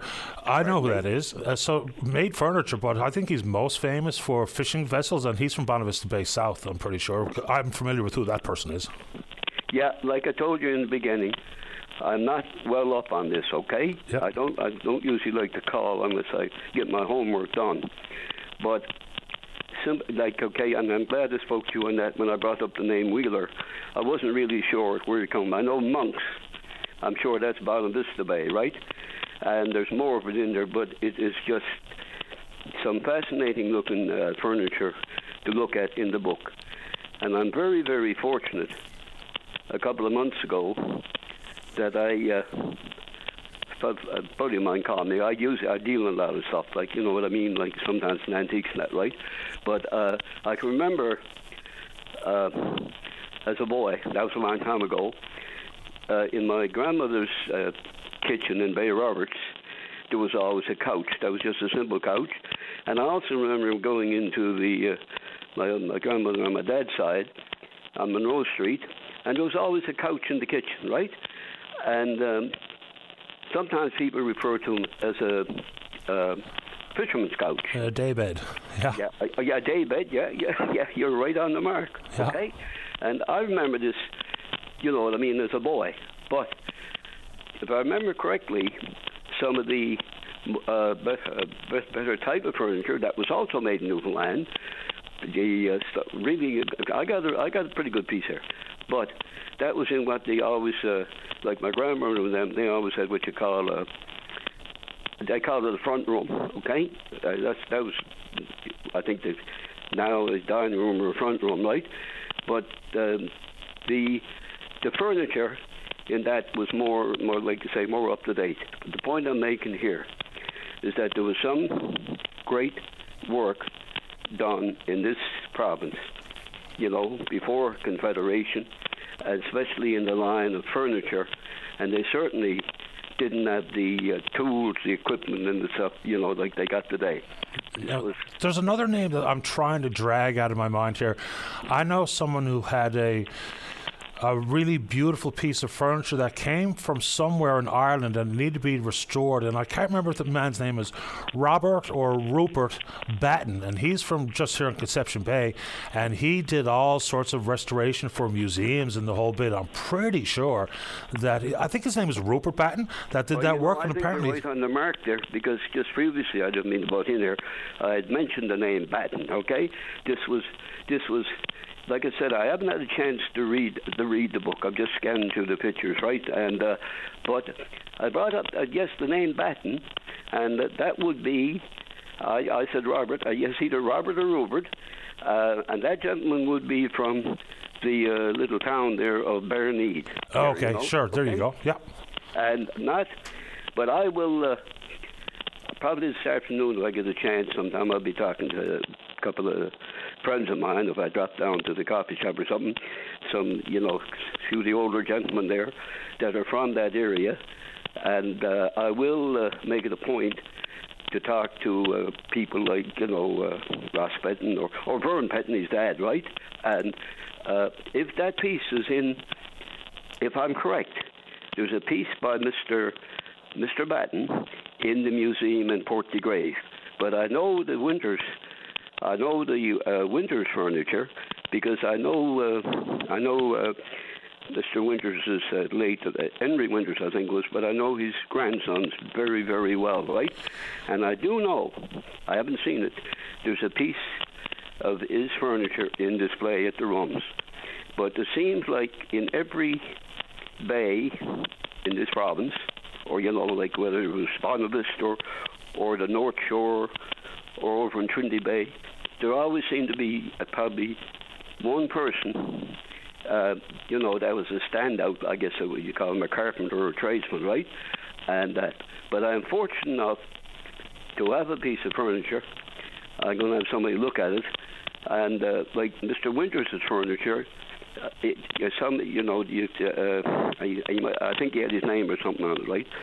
But okay. I, I, I called you on this, and uh, just to you know bring the bring this to the forefront. I, am glad you did. Just remind me, what's the name of the book again? Pardon me, sir. What's the name of the the title of the book? I, my line is not very clear. The piece of furniture I got, I, I don't really know who made it. No, no, no I'm not asking that. What's the name of the book? Oh, the book. I have the book right here, sir. Uh, the dynamics of outport furniture design, ad- adaptation, and culture.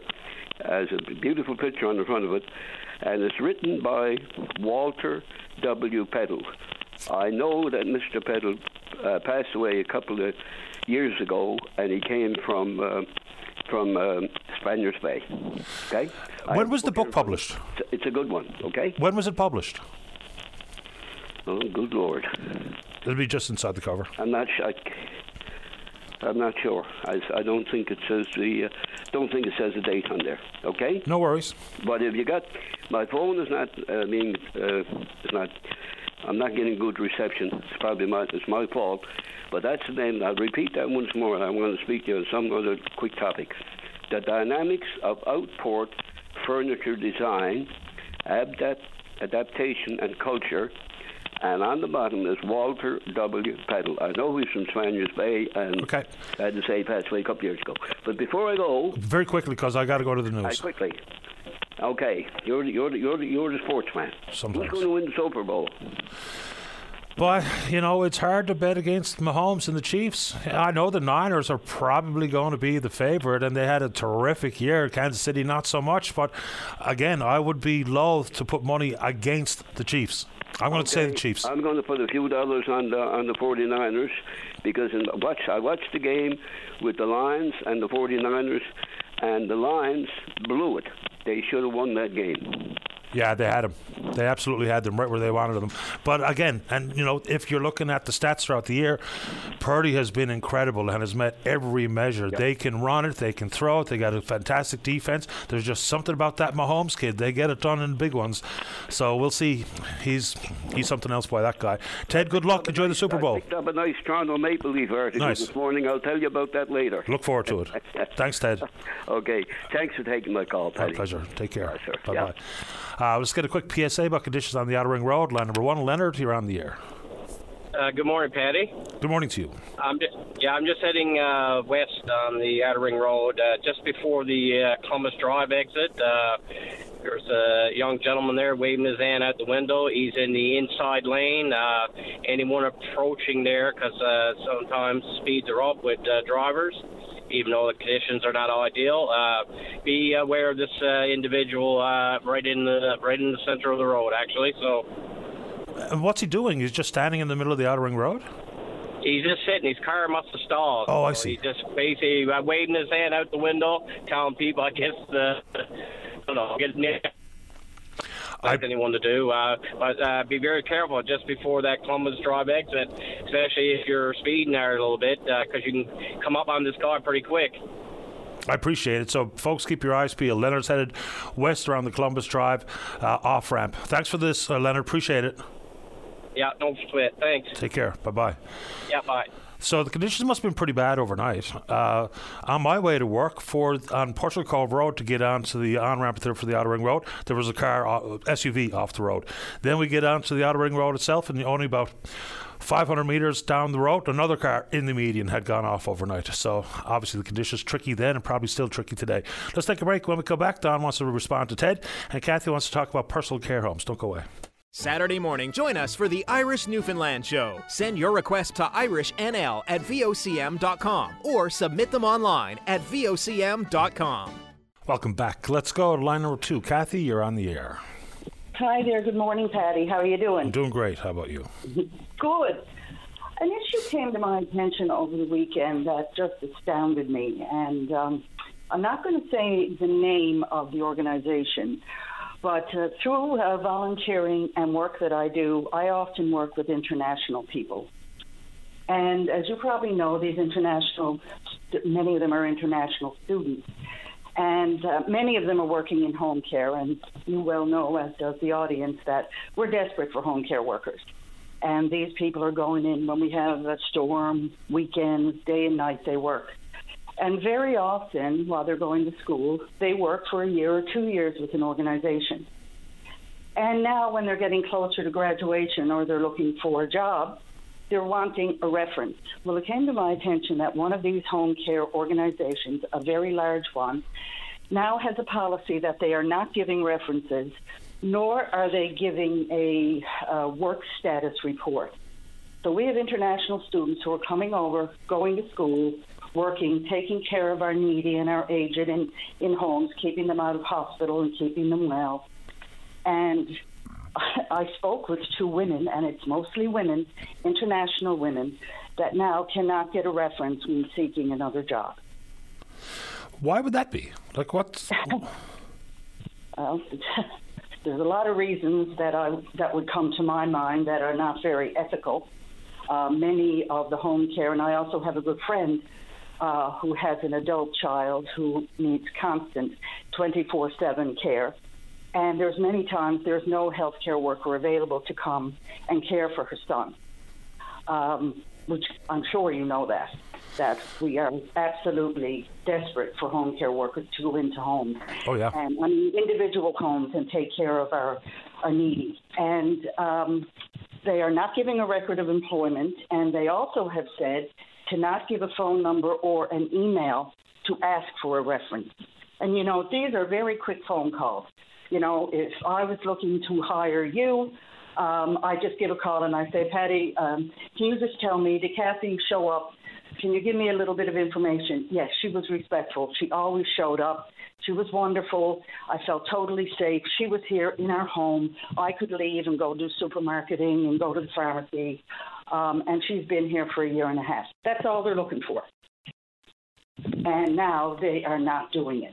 Now, I don't know where to go with this. Um, and these people can't speak up for themselves.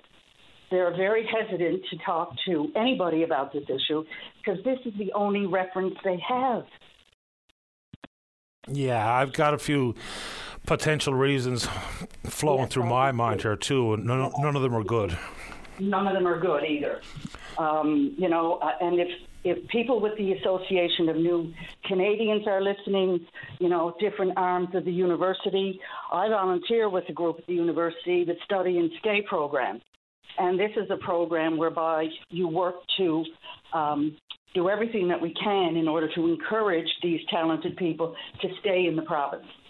Um, you know, this could be a women's issue. 80%, I'd say, off the top of my head, are women coming from different countries with no family support here.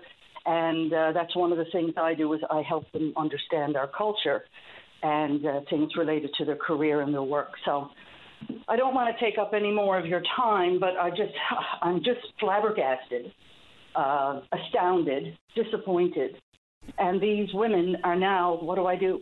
What do I do, Kathy? And they, they can't ask the question.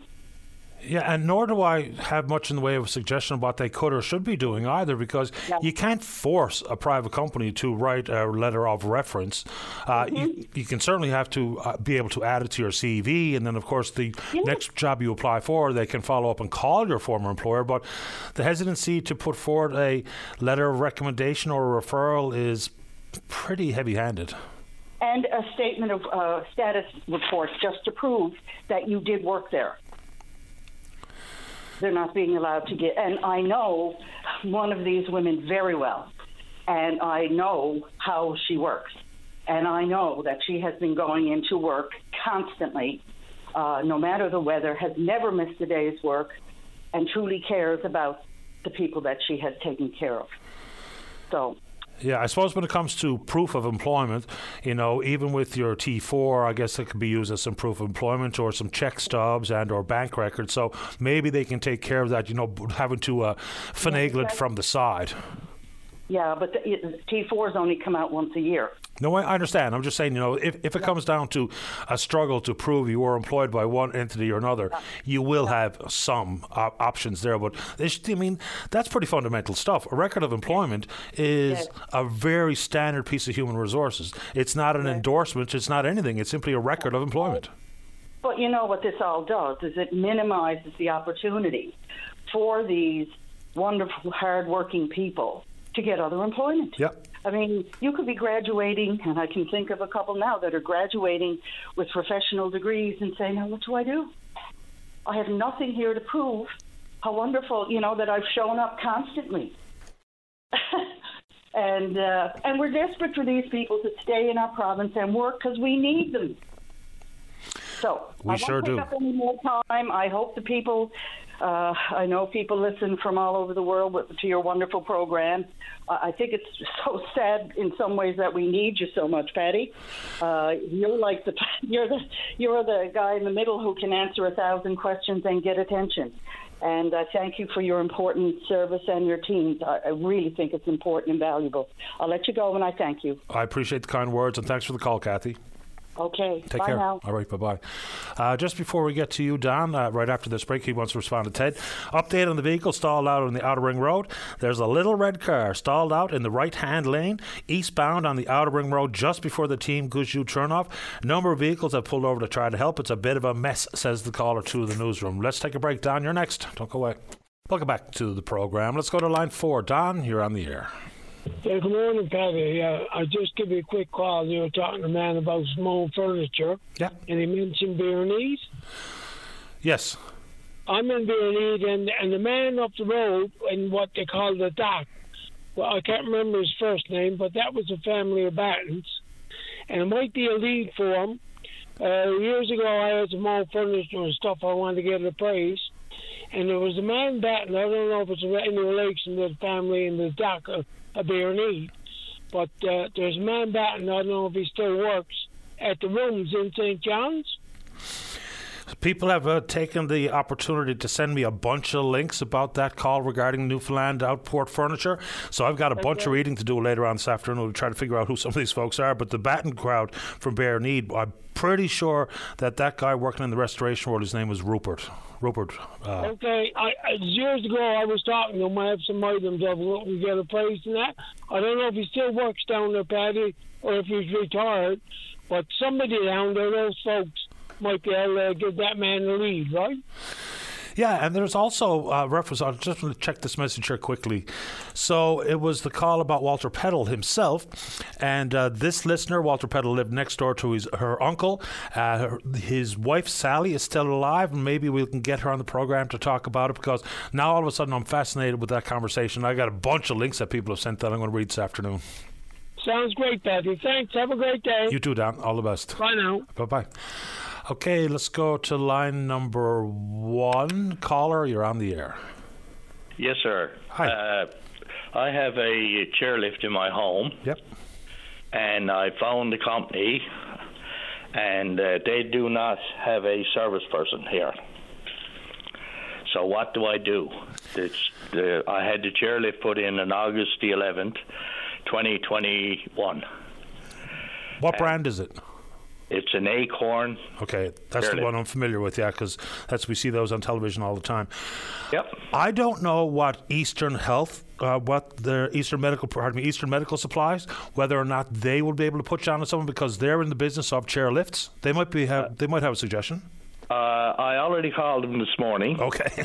they were the ones that installed it. Yeah. And they tell me that their serviceman is off sick and uh, they call uh, Lawton's on uh, Road. I call Lawton's and they're not allowed to touch them. So my chairlift now is stuck down the bottom of the stairs. My wife and I are over 75 years old, and uh, we're we're kind of stuck. Hmm. So the accredited chairlift repair person is sick. Any idea how long this person is going to be out for? No, he's off on disability. Oh no. Yep. But then again, they're supposed to have someone to to service him. The, the chairlift is only a couple of years old, and uh, well, we had a mishap with a a, a, a microwave that uh, kind of smoked out the whole house, and we had people in cleaning it and painting it and all that. And my wife was sending down some stuff to me down the bottom of the stairs, and the chairlift stuck on a box of tissues, and that was it. It won't move, no lights on, no nothing, and nothing you can do with it to get it to move. Do you happen to know if Eastern Medical Supplies is in the process of training a new Acorn repair person? No, sir. No. You would think that'd be in their best interest. I mean, they sell them. If people hear this this morning and say they were considering going there to get an acorn chairlift at the home, knowing full well that you might not be able to get it repaired, that's going to cost them business. They must be doing something. Well, they won't give you any information, and poor old Lawton's in there, they're getting swamped with calls, and they're not allowed to touch them.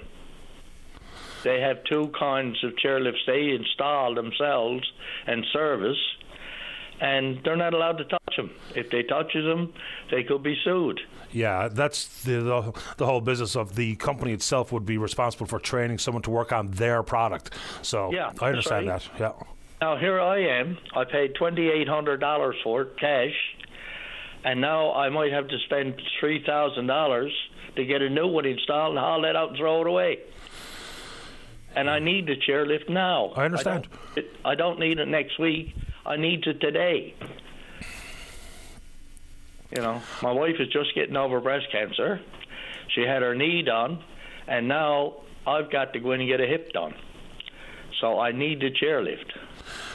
Is there another outfit anywhere in the province that sells the Acorn chairlifts?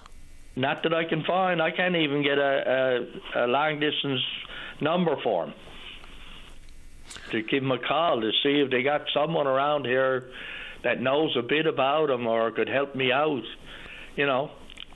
Because I'd much rather spend a thousand dollars than three thousand to get that thing hauled out and a new one put in. Yeah, of course. So I'm kind of stuck. So if anyone out there knows, you gentlemen have my phone number. I'd appreciate a call from somebody. Let me see if I can find your number just really quickly. And if I can't find it in a heartbeat, then I'll just let you go and I'll see what I can find out. Acorn Chairlifts Canada. And here we go. Chairlifts, stairlifts in Canada. And to contact us, bang, there we go. Uh, I've got a toll free number for Acorn Stairlifts Canada. Yes, sir. It's 1 833 1833 295 295 67 67 43. 43. Yeah. Thank you very much, sir. I really appreciate that. Yeah, good luck. Hopefully, they'll be able to sort you out because this is indeed just the Canadian branch of Airco- Acorn Stairlifts, and there's a whole thing about servicing and repairs. Let's see if there's anything else specifically. Um, so, do you have a manual for this chairlift itself? It doesn't give any phone numbers for Canada. Does it have anything? Is there any such thing as resetting the chair? Because with the electronics world, if there was some sort of circuit break because it got stuck on the box of tissues, is there anywhere to reset the machine?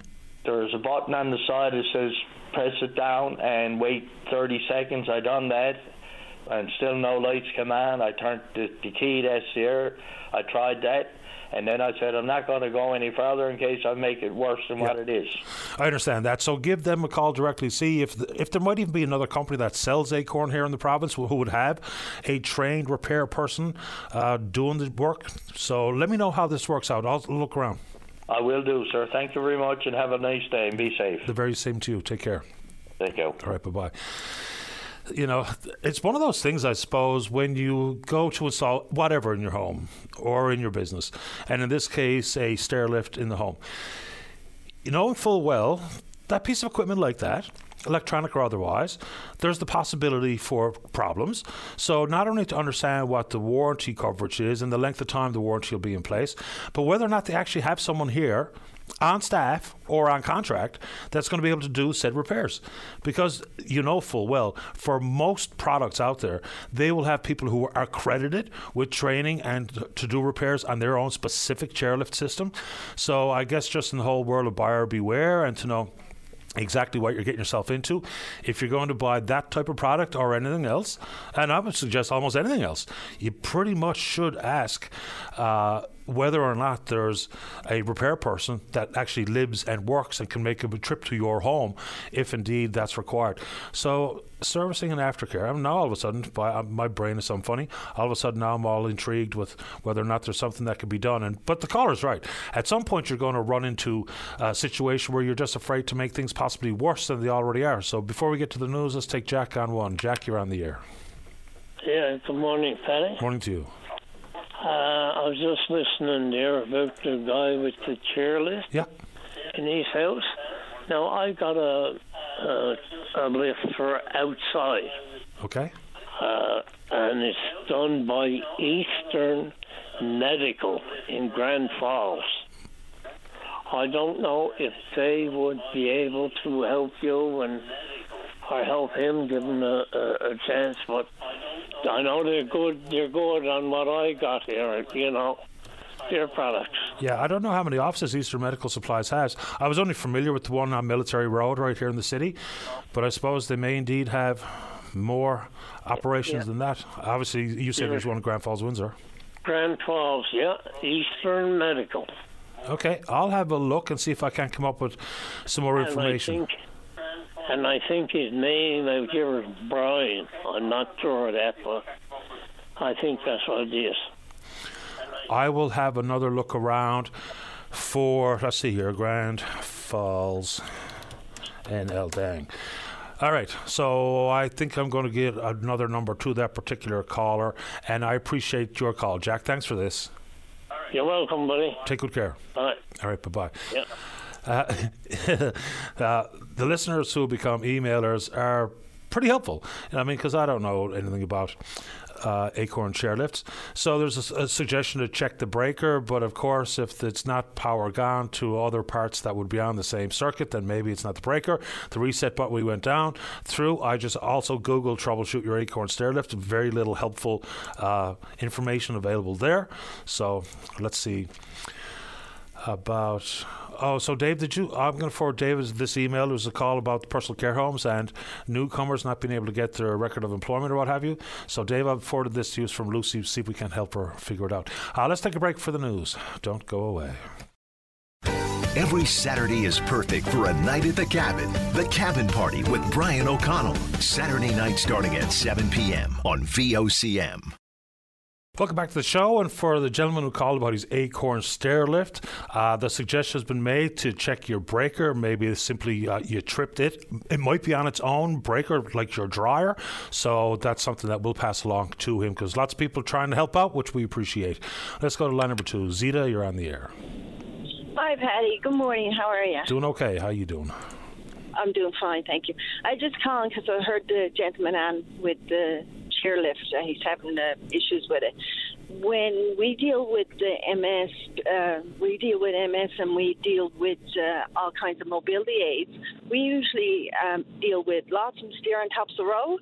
They got a home health, and they do have people that they know that is licensed and everything and I don't know if it'll help them, but it might help them to reach out and they might find somebody that would they would know that would be licensed to uh, help him with his chairlift. Yeah, apparently he had no luck with that Lawton's out on Topsail Road, but we've given him, we're actually passing along some additional information. Like there's a retired elevator mechanic that is willing or wanting to help him out. There's an electrician who called me, said that maybe so it just might be a trip breaker. So we'll give him all that info that we can, hopefully get him through. Uh, Eastern Eastern Medical Supplies also do that kind of work. Yeah, I they don't have- know now if he tried that either, right?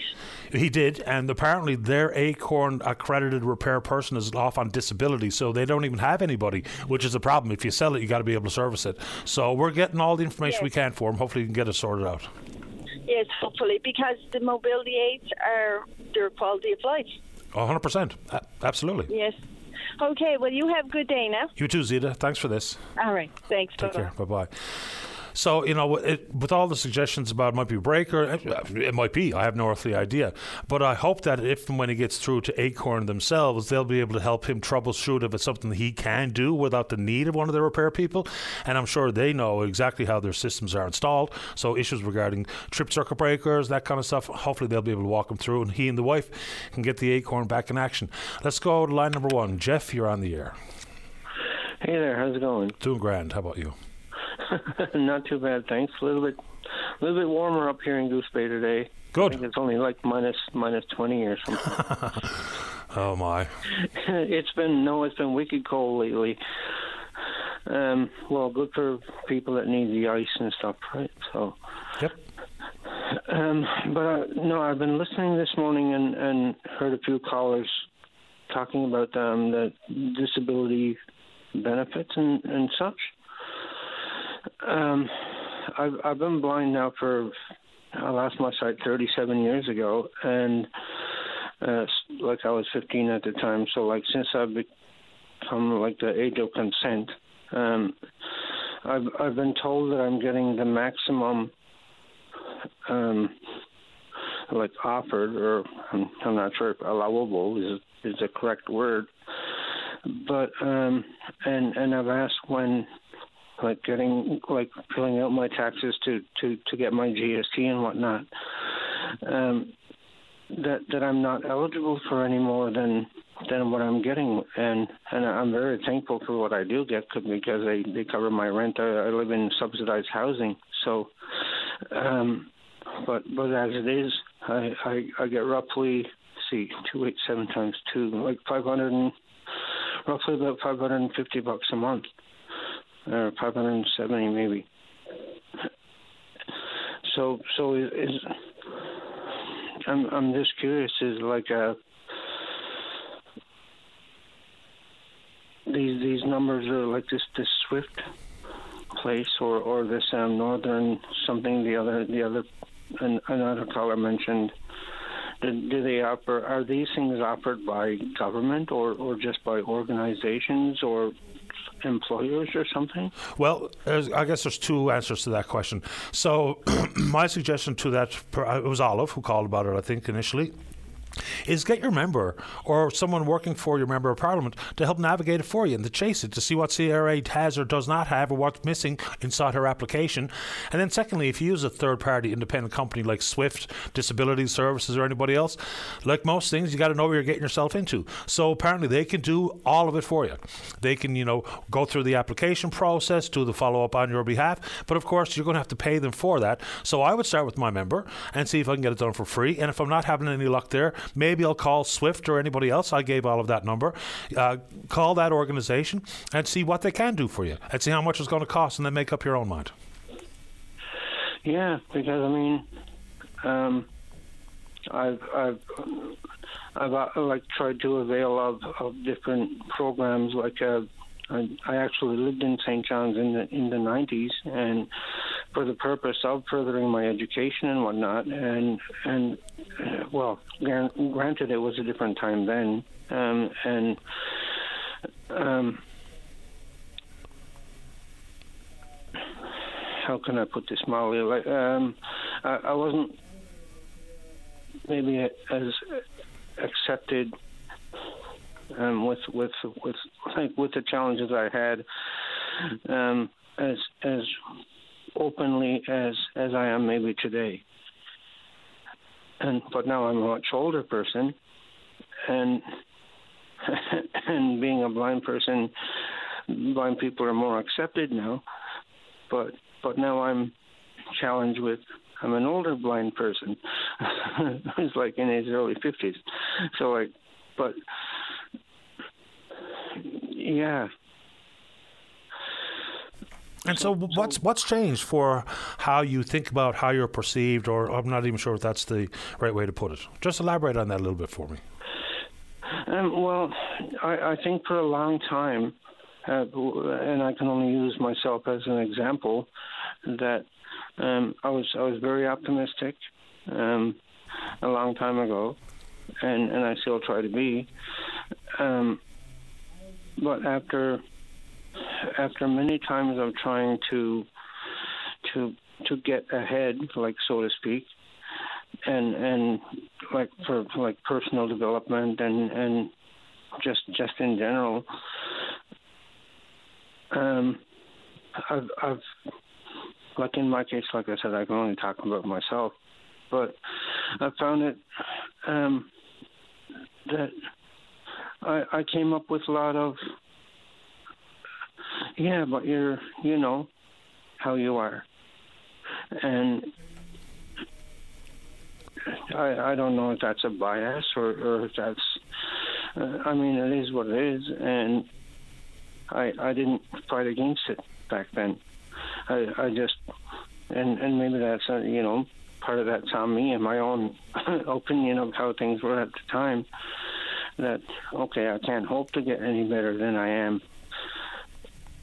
But but now I'm starting to realize that that that maybe there was some some biases or prejudices happening that that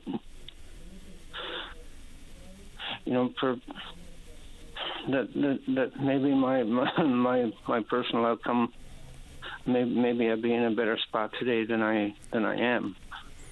Well, hopefully you're, you're in a good place. I appreciate the call, Jeff. Before I get to the break, would you like to say anything else? Uh, no, that's it. Um, I, I mean, like I say, I'm, I'm I still feel very fortunate because I'm I I do have a lot of uh, supports due to like being a member of the like I'm a not disabled beneficiary and and they're very they they have many supports like I, I get home care um, um when needed and but but a lot of people I think probably don't speak up and because I, I definitely know I wasn't one that that ever spoke up or even like thought that I'd be thought that I'd be heard if if I were to ever speak up. So. Well, I appreciate you making time for the program. I'm glad you're speaking up on the show. Thanks for the call, Jeff. I'm glad it's not as freezing as it has been up in your neck of the woods. All right, thanks, man. You take good care of yourself. You too. All right, Thanks. thank Bye. you. Bye bye. All right, final break in the morning. Don't go away. Welcome back. All right, let's go. Line number two. Denise, you're on the air. Hi, Paddy. My name is Denise. Um, yeah, I'm a home care worker, and I've worked with those uh, lifts, these acor- acorn lifts, acorn lifts. Yeah. And uh, we, I've had trouble with those being stuck too, and it wasn't a breaker. What we had to do was we would have to unplug it and leave it for about 15, 20 minutes for it to recharge. And uh, you should be able to move it a bit to get the tissue box out from underneath. Helpful suggestion, and hopefully, when he gets through to Acorn themselves, they can walk him through whatever troubleshooting he can do in his own home to get it back in action before. You know, it's real unfortunate that the repair person is not available, but I'm pretty confident, given the suggestions we've heard and passed along to that caller and his call with Acorn, hopefully that lift will be back in action today. Yeah, I'd say if you just unplug it and in 15 minutes plug it back in, it should work. That's my go-to for everything. Either press a, a Control Alt Delete or unplug. That's what I do too, Exactly. Denise. So exactly right. And uh, with the disability tax credit, Mhm. I uh, I applied for that myself, and uh, I was turned down, and I had to appeal it twice with the government, and they turned me down. So I had to go to refund services, and uh, they helped me get my money. And uh, yeah, I had no trouble at all. Never needed to do anything. So it was refund services here. I think it's in Toronto. But uh, yeah, you can go there and uh, get your uh, disability tax credit if you qualify. Basically, you only qualify if your affected, uh, your daily living is affected. yeah, prolonged uh, ailment that you know inhibits your ability to perform your day-to-day normal activities. So, Yeah. why were you denied in the first place by the government? Uh, I don't know why. They just said I had to appeal it, and I did, and they turned me down again. So I uh, reached out to refund services, and um, they've helped me. Uh, but I think uh, if you have a disability, uh, PTSD, bipolar, any kind of a trauma, uh, that would definitely help, like to get disability tax credit. So when I got those involved, the refund services, it only took two months, and I got my money back from years, and they're still helping me today to get money. So, what kind of uh, duties can refund services provide? Uh, they're the ones that go in and see exactly what uh, money is available to you with the disability, and uh, they would work it out there through your own how much income is, how many years you go back, and I have the number home. Actually, I'm at work, so I have the number home. I could call in tomorrow and give the number out if you want. Yeah, it's just starting to creep into my mind that I pretty sure someone warned us not that long ago that refund services might be a bit of a scam on some of these areas. Let me have a look around at it as well, Denise. But if you want to supply the number, we're happy to take it. Yeah, no, they haven't scammed me not one bit. Like Okay. I said, they they provide my services. I pay so much for their services. So yeah, I had no issues whatsoever. But I will call in tomorrow with the number. I appreciate it. Thank you. Okay, you're welcome. Take care. Mm. Oh, you too. Bye bye. All right, bye bye. Uh, and again, I say this all the time because it proves itself to be true. You never know what's going to pique the interest of folks tuned into the program. And today, chairlift. Now, obviously, it's an equality of life issue, right? It's an important feature of that gentleman's home for he and his wife who both need that stair lift. So there's an immediate concern. So I do appreciate everyone who sent along. I mean, dozens of emails and private messages and posts on Twitter and all the rest of it. And hopefully that we can uh, help him navigate it. But maybe I'm a cockeyed optimist, but I'm pretty confident in Acorn being able to help him troubleshoot. If it requires some extended repairs beyond the in house troubleshooting, then I guess we'll have to go back to the well. But uh, as of now, I think he's in good hands with all the suggestions we gave him. I've even had a couple of people, an electrician and a retired uh, elevator a repair person or mechanic, say that they're willing to go in and have a look to see if they can't be of assistance as well. So, all very good stuff. Very much in lockstep with the fact that we had a caller earlier, Kathy, Kathy, I believe was her name. You know, talk about people who are willing and wanting to help. And so she lost her wallet. Someone found it, saw her the address on her driver's license, I assume, and put it in her mailbox. Then we had a call last week, a fella who was 82 years of age, living in Buckmaster Circle, and he needed a plow dropped so he'd get all the heavy stuff from the end of the driveway. 60 seconds later, we had a call. Someone's out there with the plow dropped, scraping away the heavy stuff from the end of the driveway. And refund services not just in the world of, say, disability tax credits or what have you you know, the ability to get refunds online by some of these outfits, I will just say once again that you should be careful with those types of uh, outfits because guaranteed some people who are operating in the refund services sphere are probably there with nefarious uh, uh, nefarious leanings and are willing and wanting and are absolutely ripping people off. So be careful if you get involved. I, I mean this last caller uh, Denise seemed to have had no trouble with them but it might not be your experience. So just be very cautious on that front with anything that's labeled as a refund service. All right very quickly before I run out of time. Now Last night apparently was the Grammys. I don't watch the, the award shows. I find them to be tedious, uh, but a lot of people do watch them. And of course, I don't know what the viewership was last night for the 46th edition of the Grammy Awards, and whether or not it's about Taylor Swift or whatever. But Here's a story, and I knew this uh, story from years back. There's one person living in this province that actually has a Grammy, Neil Rosenberg. Now, he's originally from the United States. He got his PhD at the University, uh, pardon me, at Indiana University. He's been in St. John since 1968. He taught folklore at Memorial University. He also ran the Folklore and Language Archive before he retired back in 2004.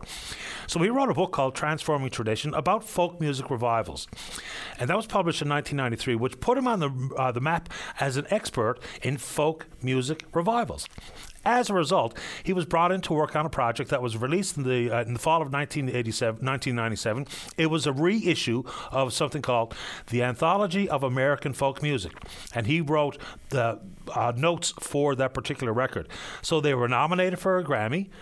He can't remember how he found out about the nomination, but lo and behold, Neil Rosenberg won a Grammy for that record back in 1997. So, or I guess the award show was in 19, 1998. So that uh, record was originally compiled by a fellow named Harry Smith, originally released back in 19, 1952, but reissued in 97. And as a result, Professor Neil Rosenberg has a Grammy on his shelf at home, which is absolutely really cool. So we got two tickets, talking about some of the performances that he saw that evening. He recalls Bob Dylan performing Love Sick with a Smile, so that's pretty cool.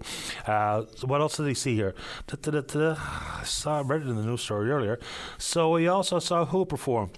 Uh, Aretha Franklin, I'm pretty sure I read in that story, and others. And last night again, I, d- I saw a couple of clips that were shared on social media. I did not watch the program, but to know that Joni Mitchell, for the first time in her life, in her career, performed at a Grammys, and then Tracy Chapman, who hasn't been seen in quite a long time, performing in public with Fast Car, which are, I mean, she's just incredible anyway. And that video or that clip that I saw, Tracy Chapman in particular, was really quite interesting. But the Grammys, phew, are behind us, thankfully so. But Neil Rosenberg has one on his shelf at home. Also, Neil. Uh, he has performed with what's that guy's name? Bill Monroe, who was a big deal in the world of bluegrass, and he's actually part of Newfoundland's bluegrass band, and it's called Crooked Stovepipe. Stovepipe. We actually had him on Out of the Fog a couple of times. I had him on the Regatta broadcast that we did a number of years back, and of course, Crooked Stovepipe is Neil Rosenberg, Ted Rowe, Ted's son Dave Rowe, uh, Matt Hender on the stand-up bass, and Carol Bestvater is on the fiddle. Newfoundland's bluegrass band is Crooked Stovepipe, and that's very cool. Neil Rosenberg. And I guess this is probably an annual tradition for Mr. Rosenberg to field calls from the media to talk about the fact that he's the one and only person in the province that has a Grammy to boast about, and rightfully so. All right, last check in on Twitter before we run out of time. We're VOCM Open Line. Follow us there. Email address is openline at VOCM.com.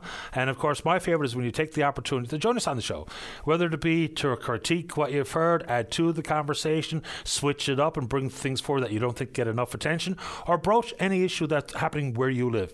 And it's worthwhile reminder to the listeners it doesn't have to be anything monumental. It doesn't have to be the most important issue in the world. If it's something that's on your mind, something that you think is worthy of any further discussion, no, nothing's too big or nothing's too small to talk about here on the program. All right, big thanks to everyone who supports the show, all the callers, listeners, emailers, and tweeters. You're all right. We will indeed pick up this conversation again tomorrow morning, right here on VOCM and Big Land FM's Open Line. On behalf of the producer, David Williams, I'm your host, Paddy Daley. Have yourself a safe, fun, happy day. We'll talk in the morning. Bye bye.